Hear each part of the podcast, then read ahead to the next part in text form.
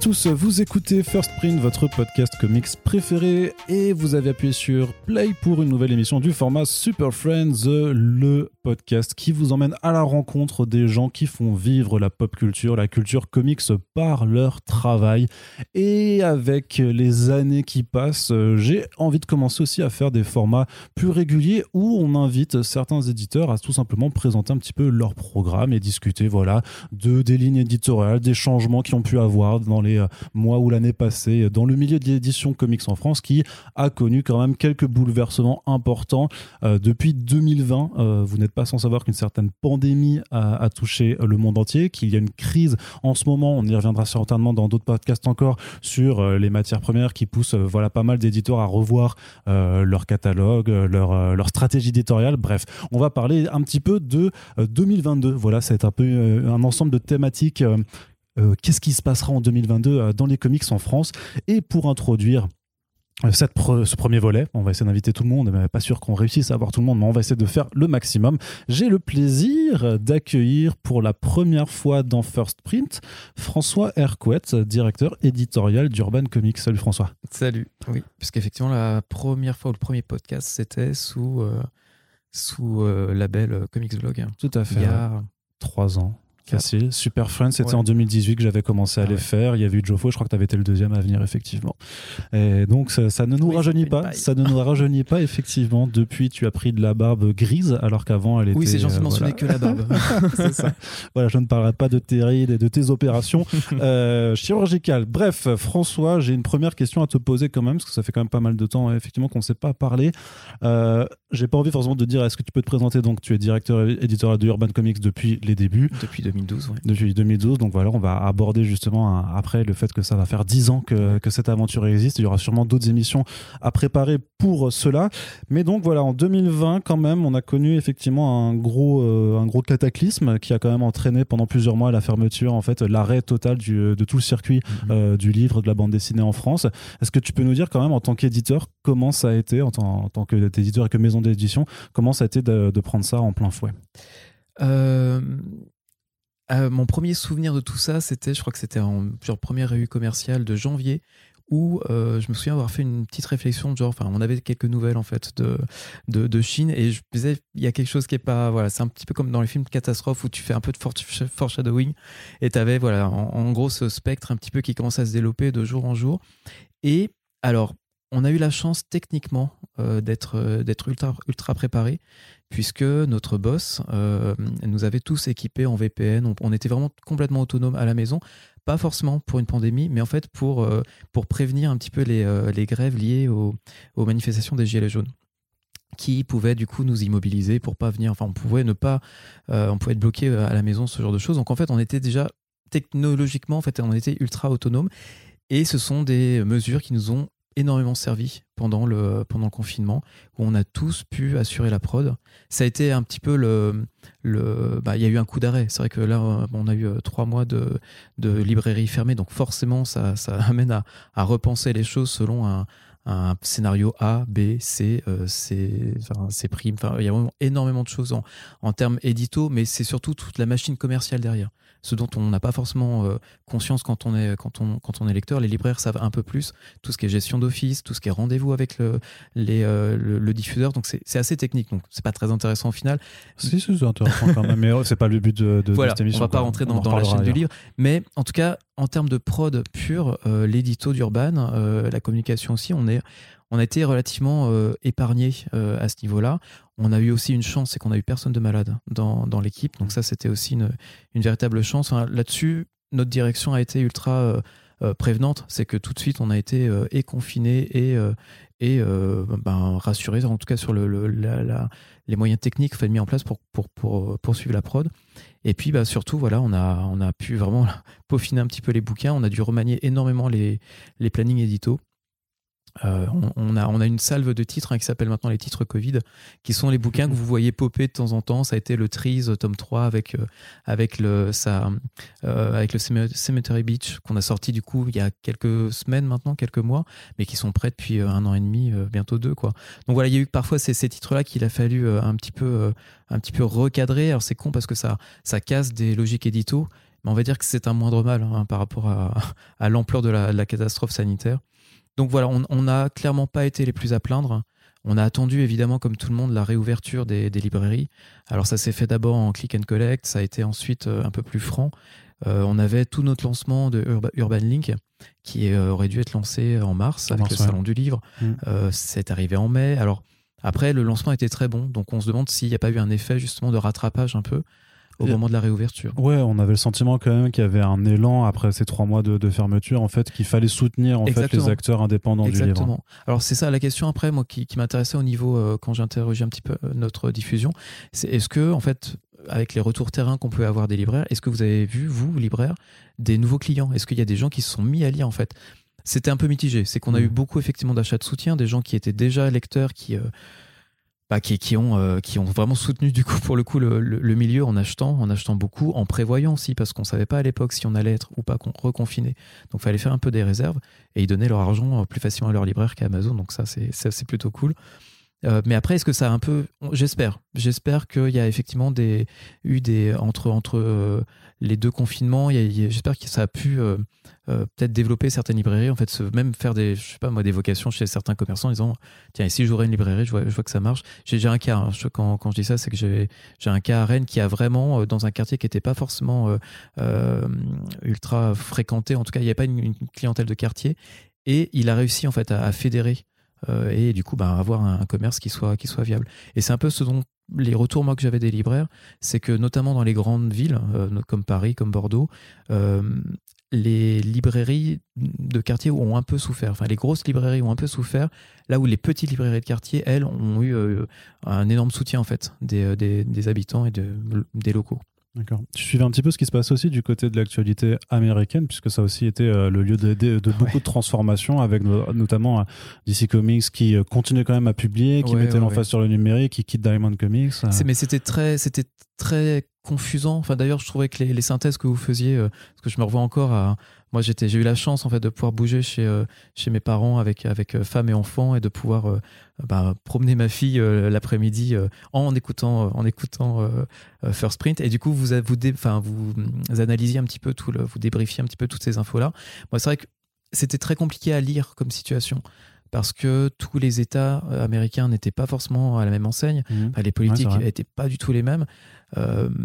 ouais, il y, a eu vraiment des, des grosses je pense que les réactions à chaud n'étaient jamais les bonnes. Euh, après, maintenant, avec le recul, je pense que ça a juste précipité une situation qui était déjà, euh, qui était déjà, euh, en gros, le verre était déjà dans le fruit. Hein. Quand on, on, voyait les relations que pouvait avoir DC et ou Marvel avec, avec du coup le monopole qu'imposait que, Diamond et les conditions qui étaient liées, c'est vrai que Diamond était incontournable. Donc avec cette position monopolistique, ben, il faisait un peu ce qu'il voulait au terme des conditions. Donc je pense que là, sans être dans le secret des dieux, hein, c'est vraiment des discussions qu'on n'a pas eues avec DC, mais ils ont eu seulement, sûrement des exécutifs, enfin en gros des, des boss qui ont regardé les lignes, qui ont fait mais pourquoi est-ce qu'on reste encore avec euh, Diamond? Euh, Et donc qui ont pris la, première occasion pour développer autre chose, avec un succès euh, que j'ai complètement du mal à, à, quantifier.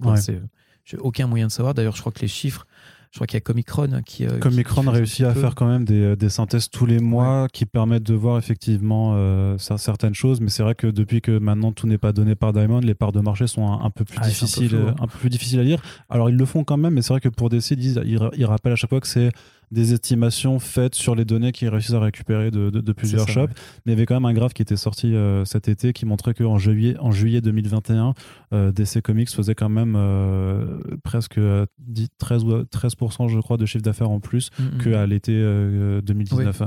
Donc il montre que a priori, il y a des décisions commerciales et éditoriales qui ont été prises qui ont été peut-être les bonnes, sachant que le prix des comics a augmenté chez eux, mais le prix moyen est passé de euh, a augmenté que de 20 centimes en fait, donc euh, c'est pas forcément lié seulement au fait que effectivement depuis ils font des, des variantes euh, cover cartonnées qui coûtent systématiquement un dollar de plus et que t'as pas le choix si tu veux une variante quoi. Pas de commentaire là-dessus. ah bah, sur, les variantes de non, non, je suis pas client des variantes, donc c'est j'ai zéro. Enfin, achetez si vous pouvez quoi. Mais moi ça me, ça me ça me concerne pas vraiment. Donc voilà, on, on, était du coup dans cette observation un petit peu de ce qui se passait de l'autre côté de l'Atlantique. Euh, non, on a, on a. Euh, alors incidemment, c'est qu'on a eu cette euh, cette opération 490 euh, qui était prévue Oui. déjà à l'époque, enfin, elle était prévue avant le, avant le confinement et avant la pandémie. Donc c'est quelque chose qui a été, bah, qui a été très bien reçu. euh, par les libraires, on a eu beaucoup de, de remerciements. Alors on, on leur a dit, enfin, c'était pas prévu en fait. Enfin, non, c'est le contraire. C'était prévu, donc c'est pas fait exprès pour soutenir l'industrie. Mais si ça le fait, ben tant mieux quoi. C'est que ça, là pour le coup, le retour a été ultra, euh, ultra apprécié. Parce que c'est vrai que c'est des collections qui ont fonctionné beaucoup. Ouais, hein. oui, il y a quand même ouais. des dizaines et des dizaines de milliers d'exemplaires qui sont, euh, qui sont partis à chaque fois. Mais justement, c'est marrant parce qu'on en a parlé dans un podcast il y a, il y a quelques temps avec Xavier Gilbert au cours de cet Mhm. été sur en fait. intéressant, bah, je te remercie. Mais justement, la, la- la question, forcément, toi, avec ton point de vue d'éditeur, nous, on questionnait vraiment le fait que est-ce que ces, euh, ces collections à bas prix euh, permettent réellement d'attirer des nouvelles personnes ou pas, ou est-ce que c'est quand même plus pour des gens qui se lisent déjà du comics et qui profitent en fait simplement de, de l'occasion de, de payer des albums à, à faible, à faible coût C'est, c'est- moi, je vois, je prends ça du. euh, et j'entendais tout à fait les arguments. hein. Effectivement, il y a deux entrées euh, pour entrer dans le comics. Il y a le prix et la médiation. Et je- j'avais bien, bien pris en compte là, et je suis assez d'accord, je suis assez en ligne avec Xavier là-dessus. Donc voilà, faut intéresser les gens au contenu. Le prix importe peu. Le prix importe quand même. C'est que forcément, on va, on va avoir du coup des. Alors, avec de la chance, et c'est peut-être que marginal, mais on aura peut-être une habitude de, de- de lecture qui va, qui va naître de ça. Encore une fois, hein, je parle vraiment de marginalité parce qu'on a vu quand même certains, pas sur toutes les séries qui étaient concernées par l'offre à 4,90, mais on a quand même vu, notamment sur Injustice, des gens qui ont découvert la série. Avec- Ok. avec, avec le tome 1. Et on a vu en fait un vrai effet sur le tome 2, 3, qu'on sortait à ce moment-là en intégrale, et qui a vraiment du coup lancé la collection d'intégrale. C'est pas le cas sur tout, hein, évidemment, mais on a quand même vu ces, ces, ces, ces phénomènes-là. Alors Batman, forcément, ça a poussé Batman, et Batman n'a jamais vraiment eu besoin de ce genre d'opération pour fonctionner. Mais le fait est que ça, ça donné un peu plus d'actualité, ça, ça assis en plus un petit peu le- le- l'exposition d'ici, qui, euh, bah, on n'a pas cette, euh, cette, euh, cette exposition au cinéma, donc ça permettait quand même du coup d'avoir cette, cette, ce biais-là au niveau de l'édition. Moi, clairement, si tu me demandes mon sentiment perso, je pense que c'est du chiffre d'affaires, ça c'est évident, mais c'est pas à mon sens la meilleure manière de recruter. Et c'est, pense que c'est pas tant, euh, il y, a- il y a ce secret espoir, mais comme je te dis, moi je pense que c'est marginal. Je pense qu'il y a d'autres solutions à imaginer. Et c'est là-dessus qu'on va être amené à travailler euh, sur 2022. Ce que j'ai envie de dire dans ce cas, si tu penses pas que ce soit forcément la manière de recruter, pourquoi reproduire encore? Puisque vous l'avez refait en 2021, j'imagine que c'est peut-être prévu pour 2022. Bah, parce qu'après, mais, euh, il y a des intérêts stratégiques, tout simplement. C'est quand tu vois la manière aussi dont le, le marché et la concurrence se comportent. On est passé d'une opération petit prix sur un réseau qui était Carrefour à aujourd'hui, je crois, quatre opérations petit prix. Euh, je parle de Panini, hein, du Mhm. coup, qui fait du coup sur du. Sur du Parce qu'il y a Star Wars aussi. euh. il y a Star Wars maintenant, il y avait un Kids qui est, je sais pas si vous avez. euh, Alors on l'a pas traité, oui, c'est vrai qu'il y a Kids à, les- à 2,99. Mais voilà, là. du coup, on est sur une opération Carrefour, une opération Printemps des comics qui concerne là tous les réseaux libraires, l'opération Star Wars en fin d'année et maintenant l'opération Kids. Voilà, c'est pour moi, il y a une. il y a une alors, c'est chacun sa stratégie. Il y a effectivement des, parfois des courses à la part de marché et au chiffre d'affaires. Voilà, moi je pense qu'il y, y a une troisième voie, euh, ou même une deuxième plutôt, déjà à imaginer. On, on est en train de travailler dessus. ouais. Ok, très bien. Euh, Qu'est-ce que tu peux me dire euh, Maintenant, on va un peu rentrer dans le vrai, Ah, dans, enfin, dans on le vrai sujet, chiffres, parce là. qu'on arrête- Non, bah, on va Ah, parler non, stratégie éditoriale et, et contenu un petit peu. Que il y a, il y a beaucoup, beaucoup quand même, et ça on l'a remarqué aussi cette année. De toute façon, ça, ça participe aussi à, à un constat, j'imagine que, que tu vas pouvoir nous détailler aussi. Quand même, un recentrement euh, en toute logique en fait vu que DC Comics se recentre beaucoup sur Batman qui fait que Mhm. Urban Comics se recentre aussi euh, sur, sur un peu Batman. tributaire. ouais. Mm. Et il y a un autre commentaire derrière ou- Pour non non vas-y pour déjà déjà déjà un, pre- un premier. Oui, bah oui, en fait, c'est ça. C'est ce que je dis, c'est qu'on est, on est tributaire. On, alors, si on parle de de Rebirth, je sais pas si on se projette maintenant, dès maintenant dans 2022, parce que je, j'ai pas mal de choses en fait à raconter. Bah, ce qu'on, qu'on disait un petit peu tout à l'heure en off, hein, c'est qu'il y a, de mon expérience, euh, il faut dans ces moments où le, une licence ou un personnage va avoir une grosse exposition, il faut éviter de faire les bouquins en trop. On a, on a vu hein, notamment sur, euh, sur un, un- un- un film comme Shazam, des trois bouquins ou quatre bouquins euh, qu'on a pu faire sur le personnage. Ouais, donc il y avait le Superman Shazam Coup de tonnerre, Ouais. le Shazam de Jeff Smith Ouais. et le Shazam de Geoff Jones. Voilà, plus une édition noir et blanc euh, de ce Shazam-là, Oui. il me semble. Oui. Euh, et bien en fait, celui qui a fonctionné, c'était le Kids. Parce que, ben, en fait, il correspondait à la, à la- à la cible du, euh, à la cible du film. À mon sens, c'est comme ça que je l'analyse. hein. Mais c'est vraiment Mhm. le seul qui a vraiment euh, sorti la tête et les épaules. Quoi. Les autres étaient pour moi des bouquins de trop. Mais après, voilà, c'est comme ça qu'on apprend. On voit un petit peu la, la manière dont bah, le public reçoit ou pas une offre. Et puis, du coup, après, ça, ça a tendance à s'affiner. Je pense notamment, tu vois, au, au film de Suicide Squad, à l'excellent film de Suicide Squad, euh, qui, euh, bon, alors que personne n'a vu en salle, hein, malheureusement. Mhm. Et l'effet sur les ventes, ben, il a été quasi nul. Quoi. Ça a été, euh, je crois qu'Harley Quinn a repris un petit peu euh, de, de vente, mais euh, sur les, on va dire, les Suicide Squad proper, moi, ça m'a donné, j'étais content parce que ça m'a donné une occasion de terminer la Suicide Squad de Ostrander. Donc, ça, rien pour ça, je trouve que le film, il a eu le, succès qu'il fallait, qui a justifié en fait ces, sorties-là. Mais, mais tu vois, même le, les intégrales qu'on a pu faire sur la période de Renaissance Suicide Squad, qui, à mon sens, n'est pas le meilleur matos. Hein. Vraiment, lisez plutôt la Suicide Squad de Tom Taylor et Bruno Redondo. Là, on est vraiment plus dans l'esprit du film. C'est beaucoup mm. plus quali. Ça, plus une bonne dose d'Ostrander, comme ça, on est bien. Mais voilà, on, s'est rendu compte que l'effet que le premier film avait pu avoir sur un personnage comme Harley Quinn, même comme sur la série, la première série Renaissance de Suicide Squad, qui a, vraiment, on est monté à des, à des chiffres. Euh, je crois qu'on a vendu peut-être 30 ou 35 000 exemplaires du premier tome de Suicide Squad en Renaissance ce qui est ce qui à l'époque du à l'époque à l'époque du euh, film 2016 ou 2017 je sais plus. On n'a pas du, tout retrouvé du coup ces, ces, euh, ces, chiffres là sur les euh, sur les, les, titres actuels malgré la qualité du film. Donc ça, ça c'est un peu rageant du coup de se retrouver un peu un peu pas bah, victime de la situation mais après voilà on, fait comme on peut. Mais toujours est-il que voilà moi ça ça m'amène aussi à, à, réfléchir et à sélectionner encore plus les titres pas faire donc c'est tout ça pour introduire le fait que on va essayer de pas faire 15 000 titres Batman au moment du film puisqu'on les a fait avant, de toute façon. Ce qui est intéressant, c'est que tu dis essayer, hein, ça veut pas dire qu'il va réussir. Non, non, après, là, là on a dévoilé le, programme pour janvier-février, qui sont en gros les moments où il faut sortir les titres. Euh, c'est pas en général c'est pas après. voilà. Mm. c'est on, est plutôt dans une phase de préparation pour accompagner un peu tout ce qui est teaser tout ce qui est ce qui, ce qui enfin je me permets de te couper et de et de, et de, faire une d'ironiser un peu sur le fait que de toute façon il y aura quand même aussi du Batman en mars en avril en mai en bien sûr. puisqu'il y aura toujours du, bien sûr. bah, c'est là où on en vient du coup à ce que je disais tout à l'heure qu'on est tributaire du mm. programme édito de, de DC et ils ne vont pas se calmer. On va nous sélectionner. Euh, mais voilà, après, voilà, mon boulot d'éditeur euh, avec euh, le reste de l'équipe, c'est vraiment ça, sélectionner, essayer de, sentir le titre qui, qui peut faire la différence. Tu vois, si j'avais. c'était c'est la raison pour laquelle on a, à mon sens, mais bon, après, les, avis divergent, forcément, ça dépend des, affinités, mais on n'a pas non plus blindé le début d'année en Batman. On a fait, à mon sens, les bouquins qui étaient, qui étaient nécessaires. Je pense au Batman Imposter de, de Mattson Tomlin et Sorrentino, qui est vraiment une excellente surprise. On, pourra en reparler si tu veux après. Euh, et puis les voilà ce, boulot, euh, enfin ce focus qu'on a voulu faire sur euh, sur le boulot de Darwin Cook, qui n'était pas forcément possible autrement. On aurait pu le sortir en, en 2016 et puis le sortir un petit peu comme ça de manière, comment est-ce qu'on dit out of the blue, c'est l'expression américaine, mais euh, un peu de nulle part. Un peu de nulle part, tout à fait. Euh, mais je pense qu'on se serait, on se serait planté. Et là, en fait, l'exposition du film nous permet en fait d'engager une, bah, une, on va dire une, une, une démarche autour de l'auteur qui est Darwin Cook. En plus, le bouquin a été l'année dernière vraiment mis en avant par euh, par Matt Reeves comme mmh. l'inspiration, en tout cas de sa vision de, du, du, Batman. Ça nous permet de mettre à la remorque le, le, le Catwoman de Darwin Cook donc voilà, de rentrer un peu dans une logique d'auteur.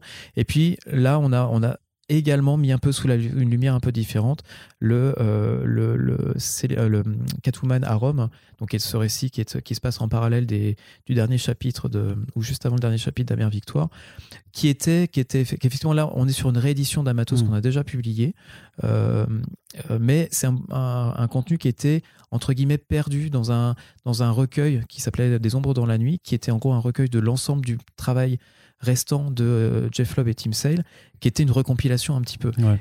Et oh, qui, a, fonctionné, hein, c'est pas, pas le problème.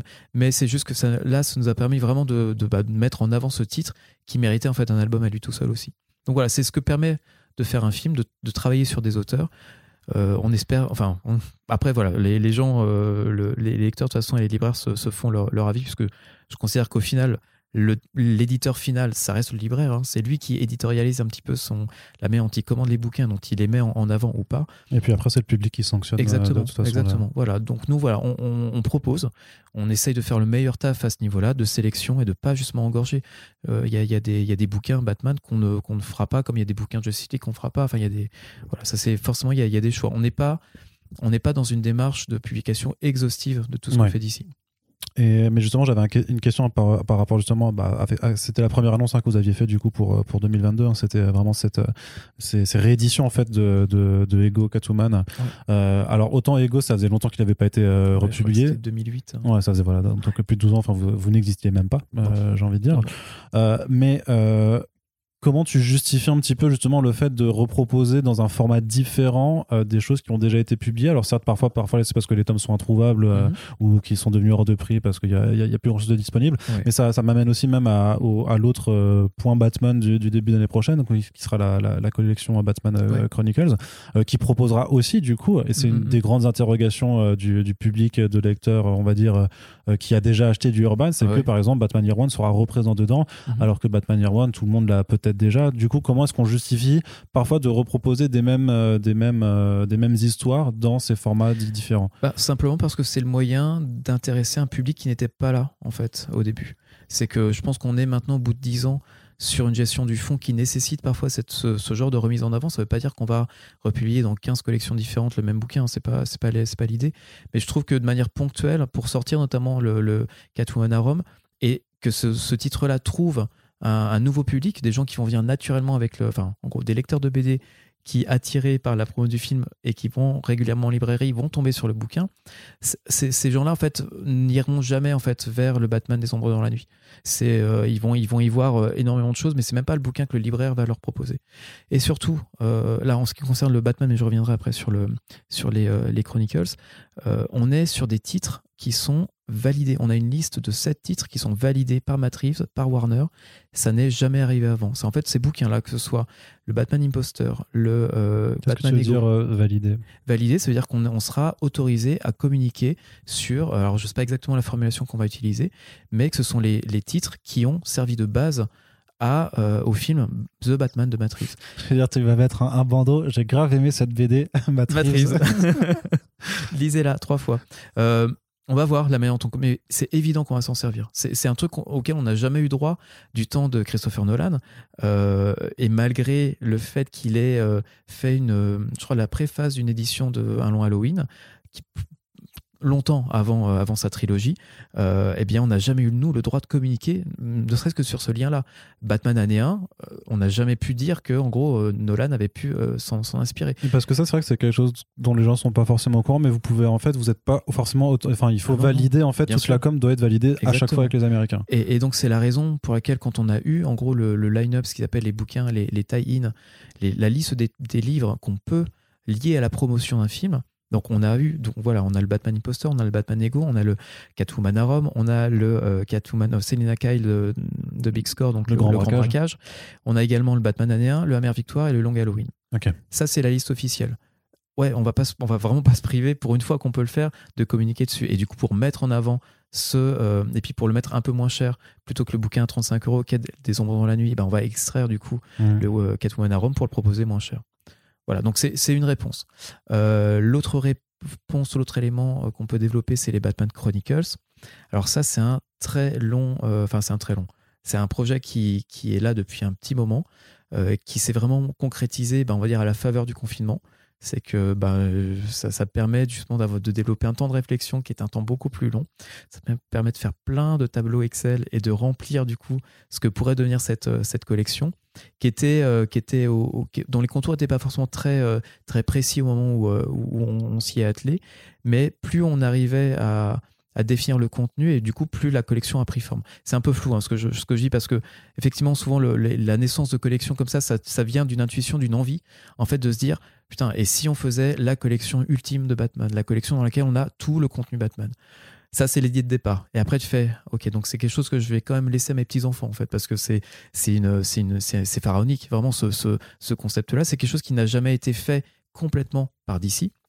Parce qu'il y a quand même les TPB euh. Batman, euh, Dark Knight Voilà. et euh, Dark Detective Voilà. aussi Et qui ça- existent. Ça, c'est assez récent. Le fait Ouais, qu'ils ouais. aient maintenant compilé, remasterisé, en tout cas mis à dispo de manière assez propre ce matos-là, c'est quelque chose qui n'existait pas avant. Donc on était toujours bloqué en fait par, ce, par cette limite technique. De, on voulait, enfin, avoir des planches scannées des, des années 80, c'est un cadeau pour personne. hein. Ça peut avoir un côté vintage sympa, mais c'est voilà, les yeux euh, se fatiguent vite. Donc on savait que ce matos-là était en train de se développer de manière assez importante. Euh, ça exclut pas qu'on ait euh, des, des Shadow of the Bat ou des des- d'autres quand même d'autres éléments qui sont pas encore compilés dans cette forme-là qui ont, le but c'est d'être d'avoir une une là pour le coup d'être ultra exhaustif donc on fera ce qu'il faut on ira acheter les, les, numéros si jamais on peut pas les avoir de chez DC pour les scanner nous-mêmes mais ça sera vraiment la limite du truc mais c'est voilà on est vraiment avec cette ambition d'avoir euh, bah, ce dont on a toujours rêvé encore une fois les collections souvent elles naissent d'un truc un peu d'un d'un désir un peu un peu égoïste en se disant oh, quel bouquin j'aimerais avoir chez moi en fait et ben en fait c'est ça, c'est qu'on on, regarde nous vraiment avec beaucoup beaucoup d'intérêt ce que le boulot de Glénat euh, le, sur tout le patrimoine de, de Don Rosa, de Karl Barks, sur Picsou, sur Donald. Moi je, suis, je trouve ça vraiment magnifique et admirable comme, comme travail, jusque dans l'objet. Je trouve vraiment qu'il y a quelque chose de très très euh, euh, moi qui me plaît beaucoup euh, en, tant que, en, tant que, en tant que lecteur. Et je pense que Batman a droit à ce traitement-là. Et ce qui m'a beaucoup intéressé aussi dans, dans, cette collection de Glénat, qui est vraiment euh, ouais, qui est, qui est, une source d'inspiration. Là, on peut pas, on peut pas se cacher. Hein. C'est ça parce qu'il y en a beaucoup qui ont fait le parallèle assez évident aussi avec les, les Marvel classiques de Panini, qui sont aussi du coup des intégrales par année. Par année, c'est vrai, ouais. Mais plus, qui se limite plus à une série que euh, en englobant euh, bah, toutes les choses. Et parce, qu'on et, parce qu'on se souvient aussi dans, dans, des conférences, bon maintenant il y a quand même quelques années, que, euh, que toi tu disais que tu voulais pas forcément faire ce genre de format. Ah, parce que c'était pas le moment en fait. Mm. C'est qu'il y avait, il y avait d'autres manières pour, pour intéresser. Il y avait une, notamment, je pense que c'est, il y avait, je crois que c'était à la dernière PCE ou la première PCE, je sais plus, où il y avait ces discussions sur Hellblazer, ce genre de choses. on a choisi une entrée par auteur. Attends, j'essaie de pas perdre le fil de ma pensée. Pardon. Et plus que, que, que Panic, dont on connaît, on, connaît les intégrales, moi, c'est la collection Epic de Marvel mm. qui, qui m'a servi de modèle parce que c'est c'est moi c'est alors malheureusement ces bouquins là sont, sont sont en rupture ultra rapidement et ils coûtent une blinde mais moi c'est les bouquins que je voudrais chez moi en fait mm. donc pour moi on est arrivé enfin la, la, la, la, forme finale un petit peu de l'évolution finale de cette collection Chronicles est vraiment née ça de ça de, de ce côté patrimonial qui a vraiment développé de manière euh, très enfin vraiment brillante Glénat autour du patrimoine de, de Picsou et de Donald euh, et d'appliquer ce traitement-là vraiment euh, euh, à, un personnage comme Batman qui, à mon sens, mérite vraiment du coup cet accompagnement éditorial. Et c'est là que ça va être très très important, c'est qu'on va vraiment travailler énormément l'accompagnement éditorial. On n'aura pas un texte d'introduction à chaque épisode parce que chaque épisode ne le mérite pas, faut pas non plus, faut pas, faut pas déconner. Mais il y aura. Donc on saura lesquels le méritent, lesquels, sont considérés comme pas ouf. Non, mais voilà, il y aura, il y aura, il y aura des fillers, il y aura des choses comme ça. C'est évident, enfin ça se verra. Mais ce qui était intéressant aussi, c'est du coup de noter une, aussi une évolution, c'est qu'à partir notamment de 87, on a une nouvelle direction éditoriale qui arrive. C'est euh, Denny O'Neill qui prend les euh, qui devient directeur édito du, euh, de, de, DC Comics et qui a vraiment imprimé une autre, une autre, une autre logique. On a effectivement dans, la, foulée, on a le, les, bah, Batman année, les, épisodes Batman 404, 407 qui vont vraiment aussi bah, changer, changer le, jeu. Et surtout, ce qui est intéressant, c'est de voir après qu'est-ce que les auteurs vont, vont récupérer et vont euh, garder en fait de ce Batman annéen la manière dont ils vont adapter un petit peu le, euh, ce, contenu-là, cette nouvelle, cette nouvelle, euh, ces nouvelles origines, parce qu'on mmh. est vraiment sur les, sur les origines modernes. Donc Autant, je pense qu'on en discutait avec, euh, avec Yann, donc, qui, euh, qui va travailler sur, les, euh, sur ces textes-là éditoriaux. Autant, je pense que chaque épisode du, du 404 au 407 de Batman va être commenté. autant, effectivement, parfois certains vont pas l'être. Mais la première rencontre de Batman et de Jason Todd, effectivement, ça fera partie de ces, de ces éclairages-là. Et puis, même entre, entre chaque épisode, il y aura peut-être un événement, on va dire, même socio-culturel, qui sera important de mettre en avant pour expliquer l'évolution de tel personnage, l'interaction de, de, de en tout cas du réel dans du coup la, publication de, de Batman. Et c'est voilà effectivement 87 enfin Batman en général c'est fat. Euh, ça a vraiment autant on peut se dire ouais il y avait déjà beaucoup de séries en fait Batman euh, euh, en 87 oui en fait il y en avait deux qui étaient principales un Batman Detective Comics. Donc tome 1 on va se concentrer sur Batman. Le tome 2 de l'année 87 ce sera tous les épisodes de Detective Comics. Il y aura on essaiera de mettre des bonus enfin des bonus dans le sens où on aura des on a le Burst of the Demon dans le à la fin du, du premier volume. On voit également quelques récits complets comme ça qui peuvent être qui peuvent être qui peuvent apporter un éclairage aussi différent sur, euh, sur, sur l'époque. Donc pour moi, c'est vraiment le. On se fait vraiment plaisir sur cette collection-là. C'est un vrai bonheur. En plus, on bosse sur la charte et tout. C'est des choses qu'on va peut-être communiquer d'une manière ou d'une autre euh, euh, auprès du public. Mais c'est ouais, un, un, vrai bonheur de bosser sur ce bouquin-là. Et puis, et puis non, on va surtout voir la différence à partir de 89, à partir du, en gros, du succès du film de Tim Burton. Là, on va avoir une, une oui, une chier de, une explosion. De, série, une explosion. Mhm. Merci, c'est tellement plus classe quand tu le dis. On va avoir une explosion de, titres en fait. Et là, ça va être. Euh, enfin, moi, j'ai hâte vraiment qu'on imbrique tout ça. Alors, le boulot a déjà été fait sur Nightfall, sur No Man's Land, sur tous ces grands runs qu'on a déjà publiés. Qui sera l'une des critiques adressées à cette collection, c'est la question. Bah, on en parlait un peu avant par rapport dans, l'autre sens, mais là, du coup, d'avoir des, doublons en fait, beaucoup de doublons. Inévitablement, inévitablement. Mais après, c'est vrai que nous, on se retrouve avec des, euh, encore une fois, des, des histoires de gestion de fonds, parce qu'on est un éditeur qui maintenant avons, euh, devons gérer 10 ans 10 ans de fonds, des séries qui ne tournent plus. Hein. Batman No Man's Land a très bien vendu, mais c'est terminé maintenant. Batman Nightfall, c'est pareil. Et effectivement, quand des bouquins tombent en rupture, bah, on va pas pouvoir, quand on fait un écoulement de, euh, on va dire, 10 albums par mois, on ne peut pas lancer une réimpression à, à, 500, 1000 ou 2000 exemplaires. Sinon, on va rester sur, avec ce stock-là pendant 10 ans. Donc, pour moi, cette, cette collection-là, Chronicles, c'était également, enfin, cette série, c'était également le moyen de remettre ce matériel à disposition. Dans un autre format, certes, on essaiera de faire au mieux. C'est qu'en fait, on essaiera aussi de.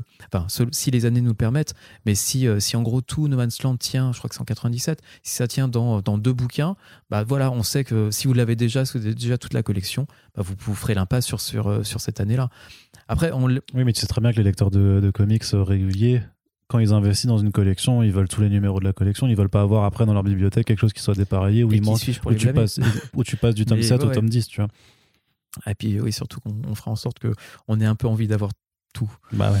ouais. Ben voilà, après, il n'y a pas de solution euh, miracle. C'est qu'au bout d'un moment, effectivement, si on veut euh, valoriser le matériau, si on veut faire vivre un catalogue, tout simplement, euh, parce qu'on peut, enfin, qu'est-ce qu'on pourrait faire? On veut faire du 4 par 3 sur Lisez Batman Nightfall, c'est sorti il y, a, maintenant presque 10 ans, mais ça vaut vraiment le coup. C'est vrai, dans l'absolu, mais jamais on aura le budget pour faire ça. Alors que pour lancer une, une collection Batman Chronicles, qui est en gros on pourrait sous-titrer Batman la totale. Là, il y a un argument, il y a une histoire à raconter. Je suis d'accord, hein, euh, c'est sale, c'est du marketing, mais ça permet vraiment, et c'est toujours la même chose, de, présenter le matériau dans le meilleur format possible. Et ce format-là, il peut pas rester immuable. C'est à mon sens, c'est le cas. Et encore une fois, là, on n'est pas non plus que dans une. C'est pas comme si on avait euh, en gros édité euh, Nightfall dans quatre formats différents déjà. On a, il y a eu une collection, il y a une série qui est complète de 1 à 5. Nightfall, il me semble, c'était 6 pour No Man's Land. Euh, voilà, maintenant il y a effectivement des trous. Euh, si vous n'êtes pas procuré, euh, si vous n'avez pas terminé à temps Nightfall, ben, on est désolé, hein, mais après il reste, il reste Price Minister, il reste les, bouquinistes. mais voilà, on a, on a quand même à cœur de, valoriser, de remettre en avant ce contenu parce qu'il est important au niveau patrimonial. Mais on essaie à chaque fois de le faire d'une manière économiquement viable. Ok, puis le fait que tu évoquais aussi bah, les, les, les, les, Glénat euh, sur, sur, mm sur Don c'est parce que c'est une collection aussi qui va s'inscrire dans un autre format. Alors, euh, du coup, oui, tout à fait, ouais. oui. Oui, parce que on s'est dit, au bout de, au bout de 10 ans, on, a, on est parfois non pas à l'étroit dans notre dans notre dans notre charte graphique qu'on aime qu'on aime bien parce qu'elle est simplement remarquable et reconnaissable mais c'est vrai que quand on, on peut s'amuser sur un autre format et sur une autre charte en tout cas en la faisant évoluer c'est vrai que ça nous fait. Enfin voilà, on, ne s'est jamais autant éclaté sur une charte que, que sur les urban cultes ou euh, même sur les grands formats urbains qu'on a fait. Ça, c'est euh, c'est des. Et chaque, et chaque euh, notamment les expérimentations qu'il y a pu avoir au niveau fabrication sur Urban Cult, ont nourri en fait ce qui est devenu Urban, ce grand format à la hauteur des, albums franco-belges, et nourrit également bah, ce qu'on peut faire sur une collection comme Bad Chronicles. C'est tout, tout se nourrit en fait. On est vraiment, on, ce sont des, ouais, expériences de, recherche éditoriale qui sont euh, ultra stimulantes. Justement, sur ces thématiques un petit peu de format, tu, tu penses pas à un moment que, euh, que le souple, justement, parce que tu parles aussi des Marvel Epic, euh, mhm. doit revenir dans les librairies, notamment parce qu'on sait aussi que le souple, ça coûte moins cher à, produire, donc ça se vendra. ça, dépend, quel type de souple. Si on rentre dans, dans, le détail de l'Integra, par exemple, ce qui ressemble, enfin, le format de No Kids, non, ça coûte cher en fait. Bah, c'est ultra résistant. C'est l'avantage, c'est que c'est du souple mais résistant, donc du souple quali. Le Integra, c'est aussi la, collection de, des Don, Rosa et des Karl Marx. Mais par exemple, je pensais au Marvel Select qui, qui, qui, existait, même à des voilà une approche euh, de, mhm. de, ou même par exemple ce qu'ils font maintenant, ce que fait Panini avec ses, euh, ses Dawn of X, ce genre de, de souple euh, ouais, qui tient plus ou presse quoi. Ouais, c'est ça qui, qui, tient plus plus ou moins, mais parce qu'on sait malgré ce qu'on dit aussi sur le, la médiation et le, et le contenu en tant que tel que le prix effectivement est un, est un facteur. Mhm. Est-ce qu'il n'y a pas quelque chose à faire aussi pour, pour, pour euh, remettre un peu plus d'accessibilité euh, régulière, en fait, euh, par opposition aux ponctuelles que sont les collections à petit prix? Est-ce que tu peux reformuler ta question? C'est-à-dire, bah, est-ce que, est-ce que euh, U- Urban n'a pas envie Ah, de revenir au souple de pour revenir être au souple accessible. Voilà. Euh, Je pensais que c'était compréhensible. Non, mais enfin, J'ai mal formulé, pardon. Il y a des détours en fait, Je- et je craignais de perdre l'objectif. Euh, c'est une réflexion intéressante.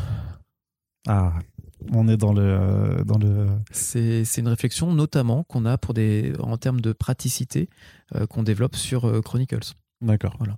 Ok, très bien. Euh, autre question encore, euh, toujours sur ce format aussi. Je fais une parenthèse avant de revenir sur, sur 2022, mais justement, quel, quel retour t'as un petit peu justement sur ces expérimentations que moi j'avais suivies avec attention. Tu l'as sûrement entendu dans First Print sur justement Urban, Ah oui. le grand format, euh, le, le cheval de Troie du franco-belge par le comics. Euh, mais même aussi avec euh, Urban Link euh, et le format Ouais, souple, ouais. sachant que on a pu voir notamment sur 2022 que pour ça, pour un titre en particulier, Something is King the Children. euh, tu vois, tu fais des questions à tiroir. Comment je c'est peux pas répondre en une phrase? C'est vrai, c'est vrai, mais, euh, mais c'est ma façon de faire, c'est sur First Print, donc euh, tu, tu connais, tu, m'adapte. tu- tu connais les bails. Euh, mais voilà, ouais, quel, quel, quel Euh, retour un petit peu tu peux faire sur, sur ces expérimentations Alors du hein. coup, on va y aller dans l'ordre. Urban. Urban d'abord. Voilà, Urban tout court. Donc on a on a supprimé le comics. Pourquoi? Comme tu as dit, hein, comme euh, comme cheval de Troie pour aller squatter un peu les euh, pour aller mettre des quorums à côté de à côté de l'Incal, à côté de du de Bilal, à côté vraiment de d'inscrire ces bouquins là qui sont à notre sens, c'est avant tout d'excellentes séries. euh, je, parle, je parle de Décorum, je parle de East of West. C'est avant tout d'excellentes séries de science-fiction avant d'être du comics, voire même avant d'être du comics de science-fiction. Donc ça, c'était vraiment le message. Et, euh, et ben le retour, il est ultra positif. C'est que vraiment ces bouquins-là, ou alors à moins que ce soit euh, uniquement des libraires qui veulent me faire plaisir et que, qui, qui prévoient que je passe à ce moment-là. Mais moi, je t'avoue que j'ai vu des librairies où euh, c'était pas du tout rangé dans les Ah BD oui, de SF, hein, où, c'était mis euh, à côté de, de Batman. quoi. Oui, mais j'ai vu, j'ai vu tous les, euh, tous les cas de figure. Le fait est que j'ai jamais vu quand même autant euh, de, de East of West, justement en, en franco-belge. C'est quelque chose qui n'était jamais arrivé. Et, et en plus de redonner une, une visibilité à une série qu'on on était en train de terminer, ces intégrales, notamment de East of West, se vendent très très bien. On est sur des niveaux de vente de d'une d'une intégrale qui vont bien aussi, c'est euh, Euh, ou de Fable. On est sur ce rythme de, de, de vente là. Vraiment, le, le bouquin part très bien. La- les retours qu'on a des, des libraires, des lecteurs. euh, ils, ils découvrent littéralement la série alors qu'on l'a publié depuis quand même maintenant 7 ans. Mm. Donc voilà, pour moi le, le pari là-dessus, il est euh, c'est c'est validé en fait. Ce, ce- en plus, on, est très content d'avoir ces bouquins-là parce qu'une fois de plus, c'est les bouquins qu'on voulait avoir chez nous euh, et de se rendre compte que cette euh, bah, faire de, sa maxime en gros euh, quelque chose qui est vérifiable à, plus grande échelle, c'est quand même quelque chose qui est c'est là où l'intuition est validée. C'est vraiment partir d'un cas personnel, d'une envie, ben, je te disais, un peu égoïste. Ah, c'est comme ça que j'aime- j'aimerais avoir ces bouquins-là chez moi, se rendre compte que ça fait écho. Et là, tu dis, ah, je me suis pas complètement planté. Quoi. Et c'est à chaque fois ça. Parfois, ça se vérifie pas. On va pouvoir enchaîner sur, sur du coup Something is Killing the Children. Là, je pense qu'on s'est effectivement heurté à une, alors une erreur d'analyse. L'erreur d'analyse, enfin l'erreur, c'est quand tu connais la vérité et que tu fais le contraire. Là, euh, la vérité, on ne l'avait pas. C'est quand on, quand on crée un, label, notamment Young Adult, euh, c'est- bon, beaucoup de gens vous le diront, ou ceux qui ont testé, c'est compliqué de, du coup de, cerner un petit peu, ne serait-ce que la tranche d'âge. On s'est dit, voilà, Young Adult, pour nous, bah voilà, on est sur du, du, sur du 14-20 plus. Euh, bah, on s'est rendu compte, euh, après coup, après retour, après discussion avec des libraires, avec discussion avec des lecteurs et leurs parents, que non, en fait, on commence à 10 ans le Young Adult. En tout cas, pour Link, on a euh, des, euh, des, lecteurs et des lectrices qui ne sont pas autonomes dans leur choix. C'est encore le parent qui est prescripteur. Mmh. Et ce qui fait que ça interdit. Ouais, bah, après, c'est aussi dans cette. Toi comme moi, on a toujours lu, on a toujours lu plus vieux que notre âge. On s'est dit, voilà, enfin, je sais pas à quel âge tu as, tu as lu. euh, euh, moi, je sais que j'ai lu Killing Joke beaucoup, beaucoup trop tôt, mais j'avais pas, pas Oui, conscience moi, de je l'avais- pas compris, je devais avoir 8 ans. euh, Voilà. je l'ai pas compris. Mais, mais après, c'est des choses vers lesquelles tu vas naturellement, soit parce que tu trouves les bouquins, soit parce que tu en as entendu parler, que tu tapes, je sais pas moi, Watchmen à 10 ans, bon courage, mais ça, ça peut arriver. Mais il y a toujours cette volonté d'aller lire quelque chose que, en gros, le grand frère ou la grande sœur lit. Et euh, bah, pour le coup, tu, tu, tu, euh, tu commences très tôt. Et on n'avait pas pris en compte en fait cette donnée-là parce que simplement, c'était, euh, ça, ça n'était même pas rentré dans notre esprit, quoi, qu'on pouvait s'adresser, en tout cas que la véritable cible était beaucoup plus jeune que celle à laquelle on pensait. Et, et ben voilà, on, on se retrouve avec parfois des contenus qui ne sont pas du tout adaptés. C'est que je pensais honnêtement à titre là pour le coup perso que euh, que les lecteurs de Link allaient euh, enfin que ces cibles là être beaucoup plus edgy en fait beaucoup plus en recherche de euh, de choses un petit peu bah, en- sensationnelles dans le sens où ça te fait ça te procure vraiment des sensations des vraies réflexions sur sur sur la mort sur des, des sentiments un peu extrêmes pour moi, du coup, Something is Killing the Children mettant en scène des adolescents qui se découvrent aussi euh, à travers du coup des cas ultra extrêmes et qui découvrent un peu les notions de survie, d'identité sexuelle, de construction, de ne serait-ce que d'actes de courage face à une situation extrême. Pour moi, il y avait, en gros, on avait là le, le, le, un roman initiatique, un truc qui était vraiment bah, cadré young adulte. Bah non, en fait, pas du. Enfin, si, ça l'est toujours, mais on s'est rendu compte que pour le public auquel on le destinait, ben, c'est vu que c'est papa et maman qui décident, effectivement, je comprends qu'en feuilletant Something is Killing the Children, on repose le bouquin et voire même on va engueuler le, libraire pour l'avoir mis là. Donc voilà, on, euh, je je sais pas si c'est arrivé. Hein.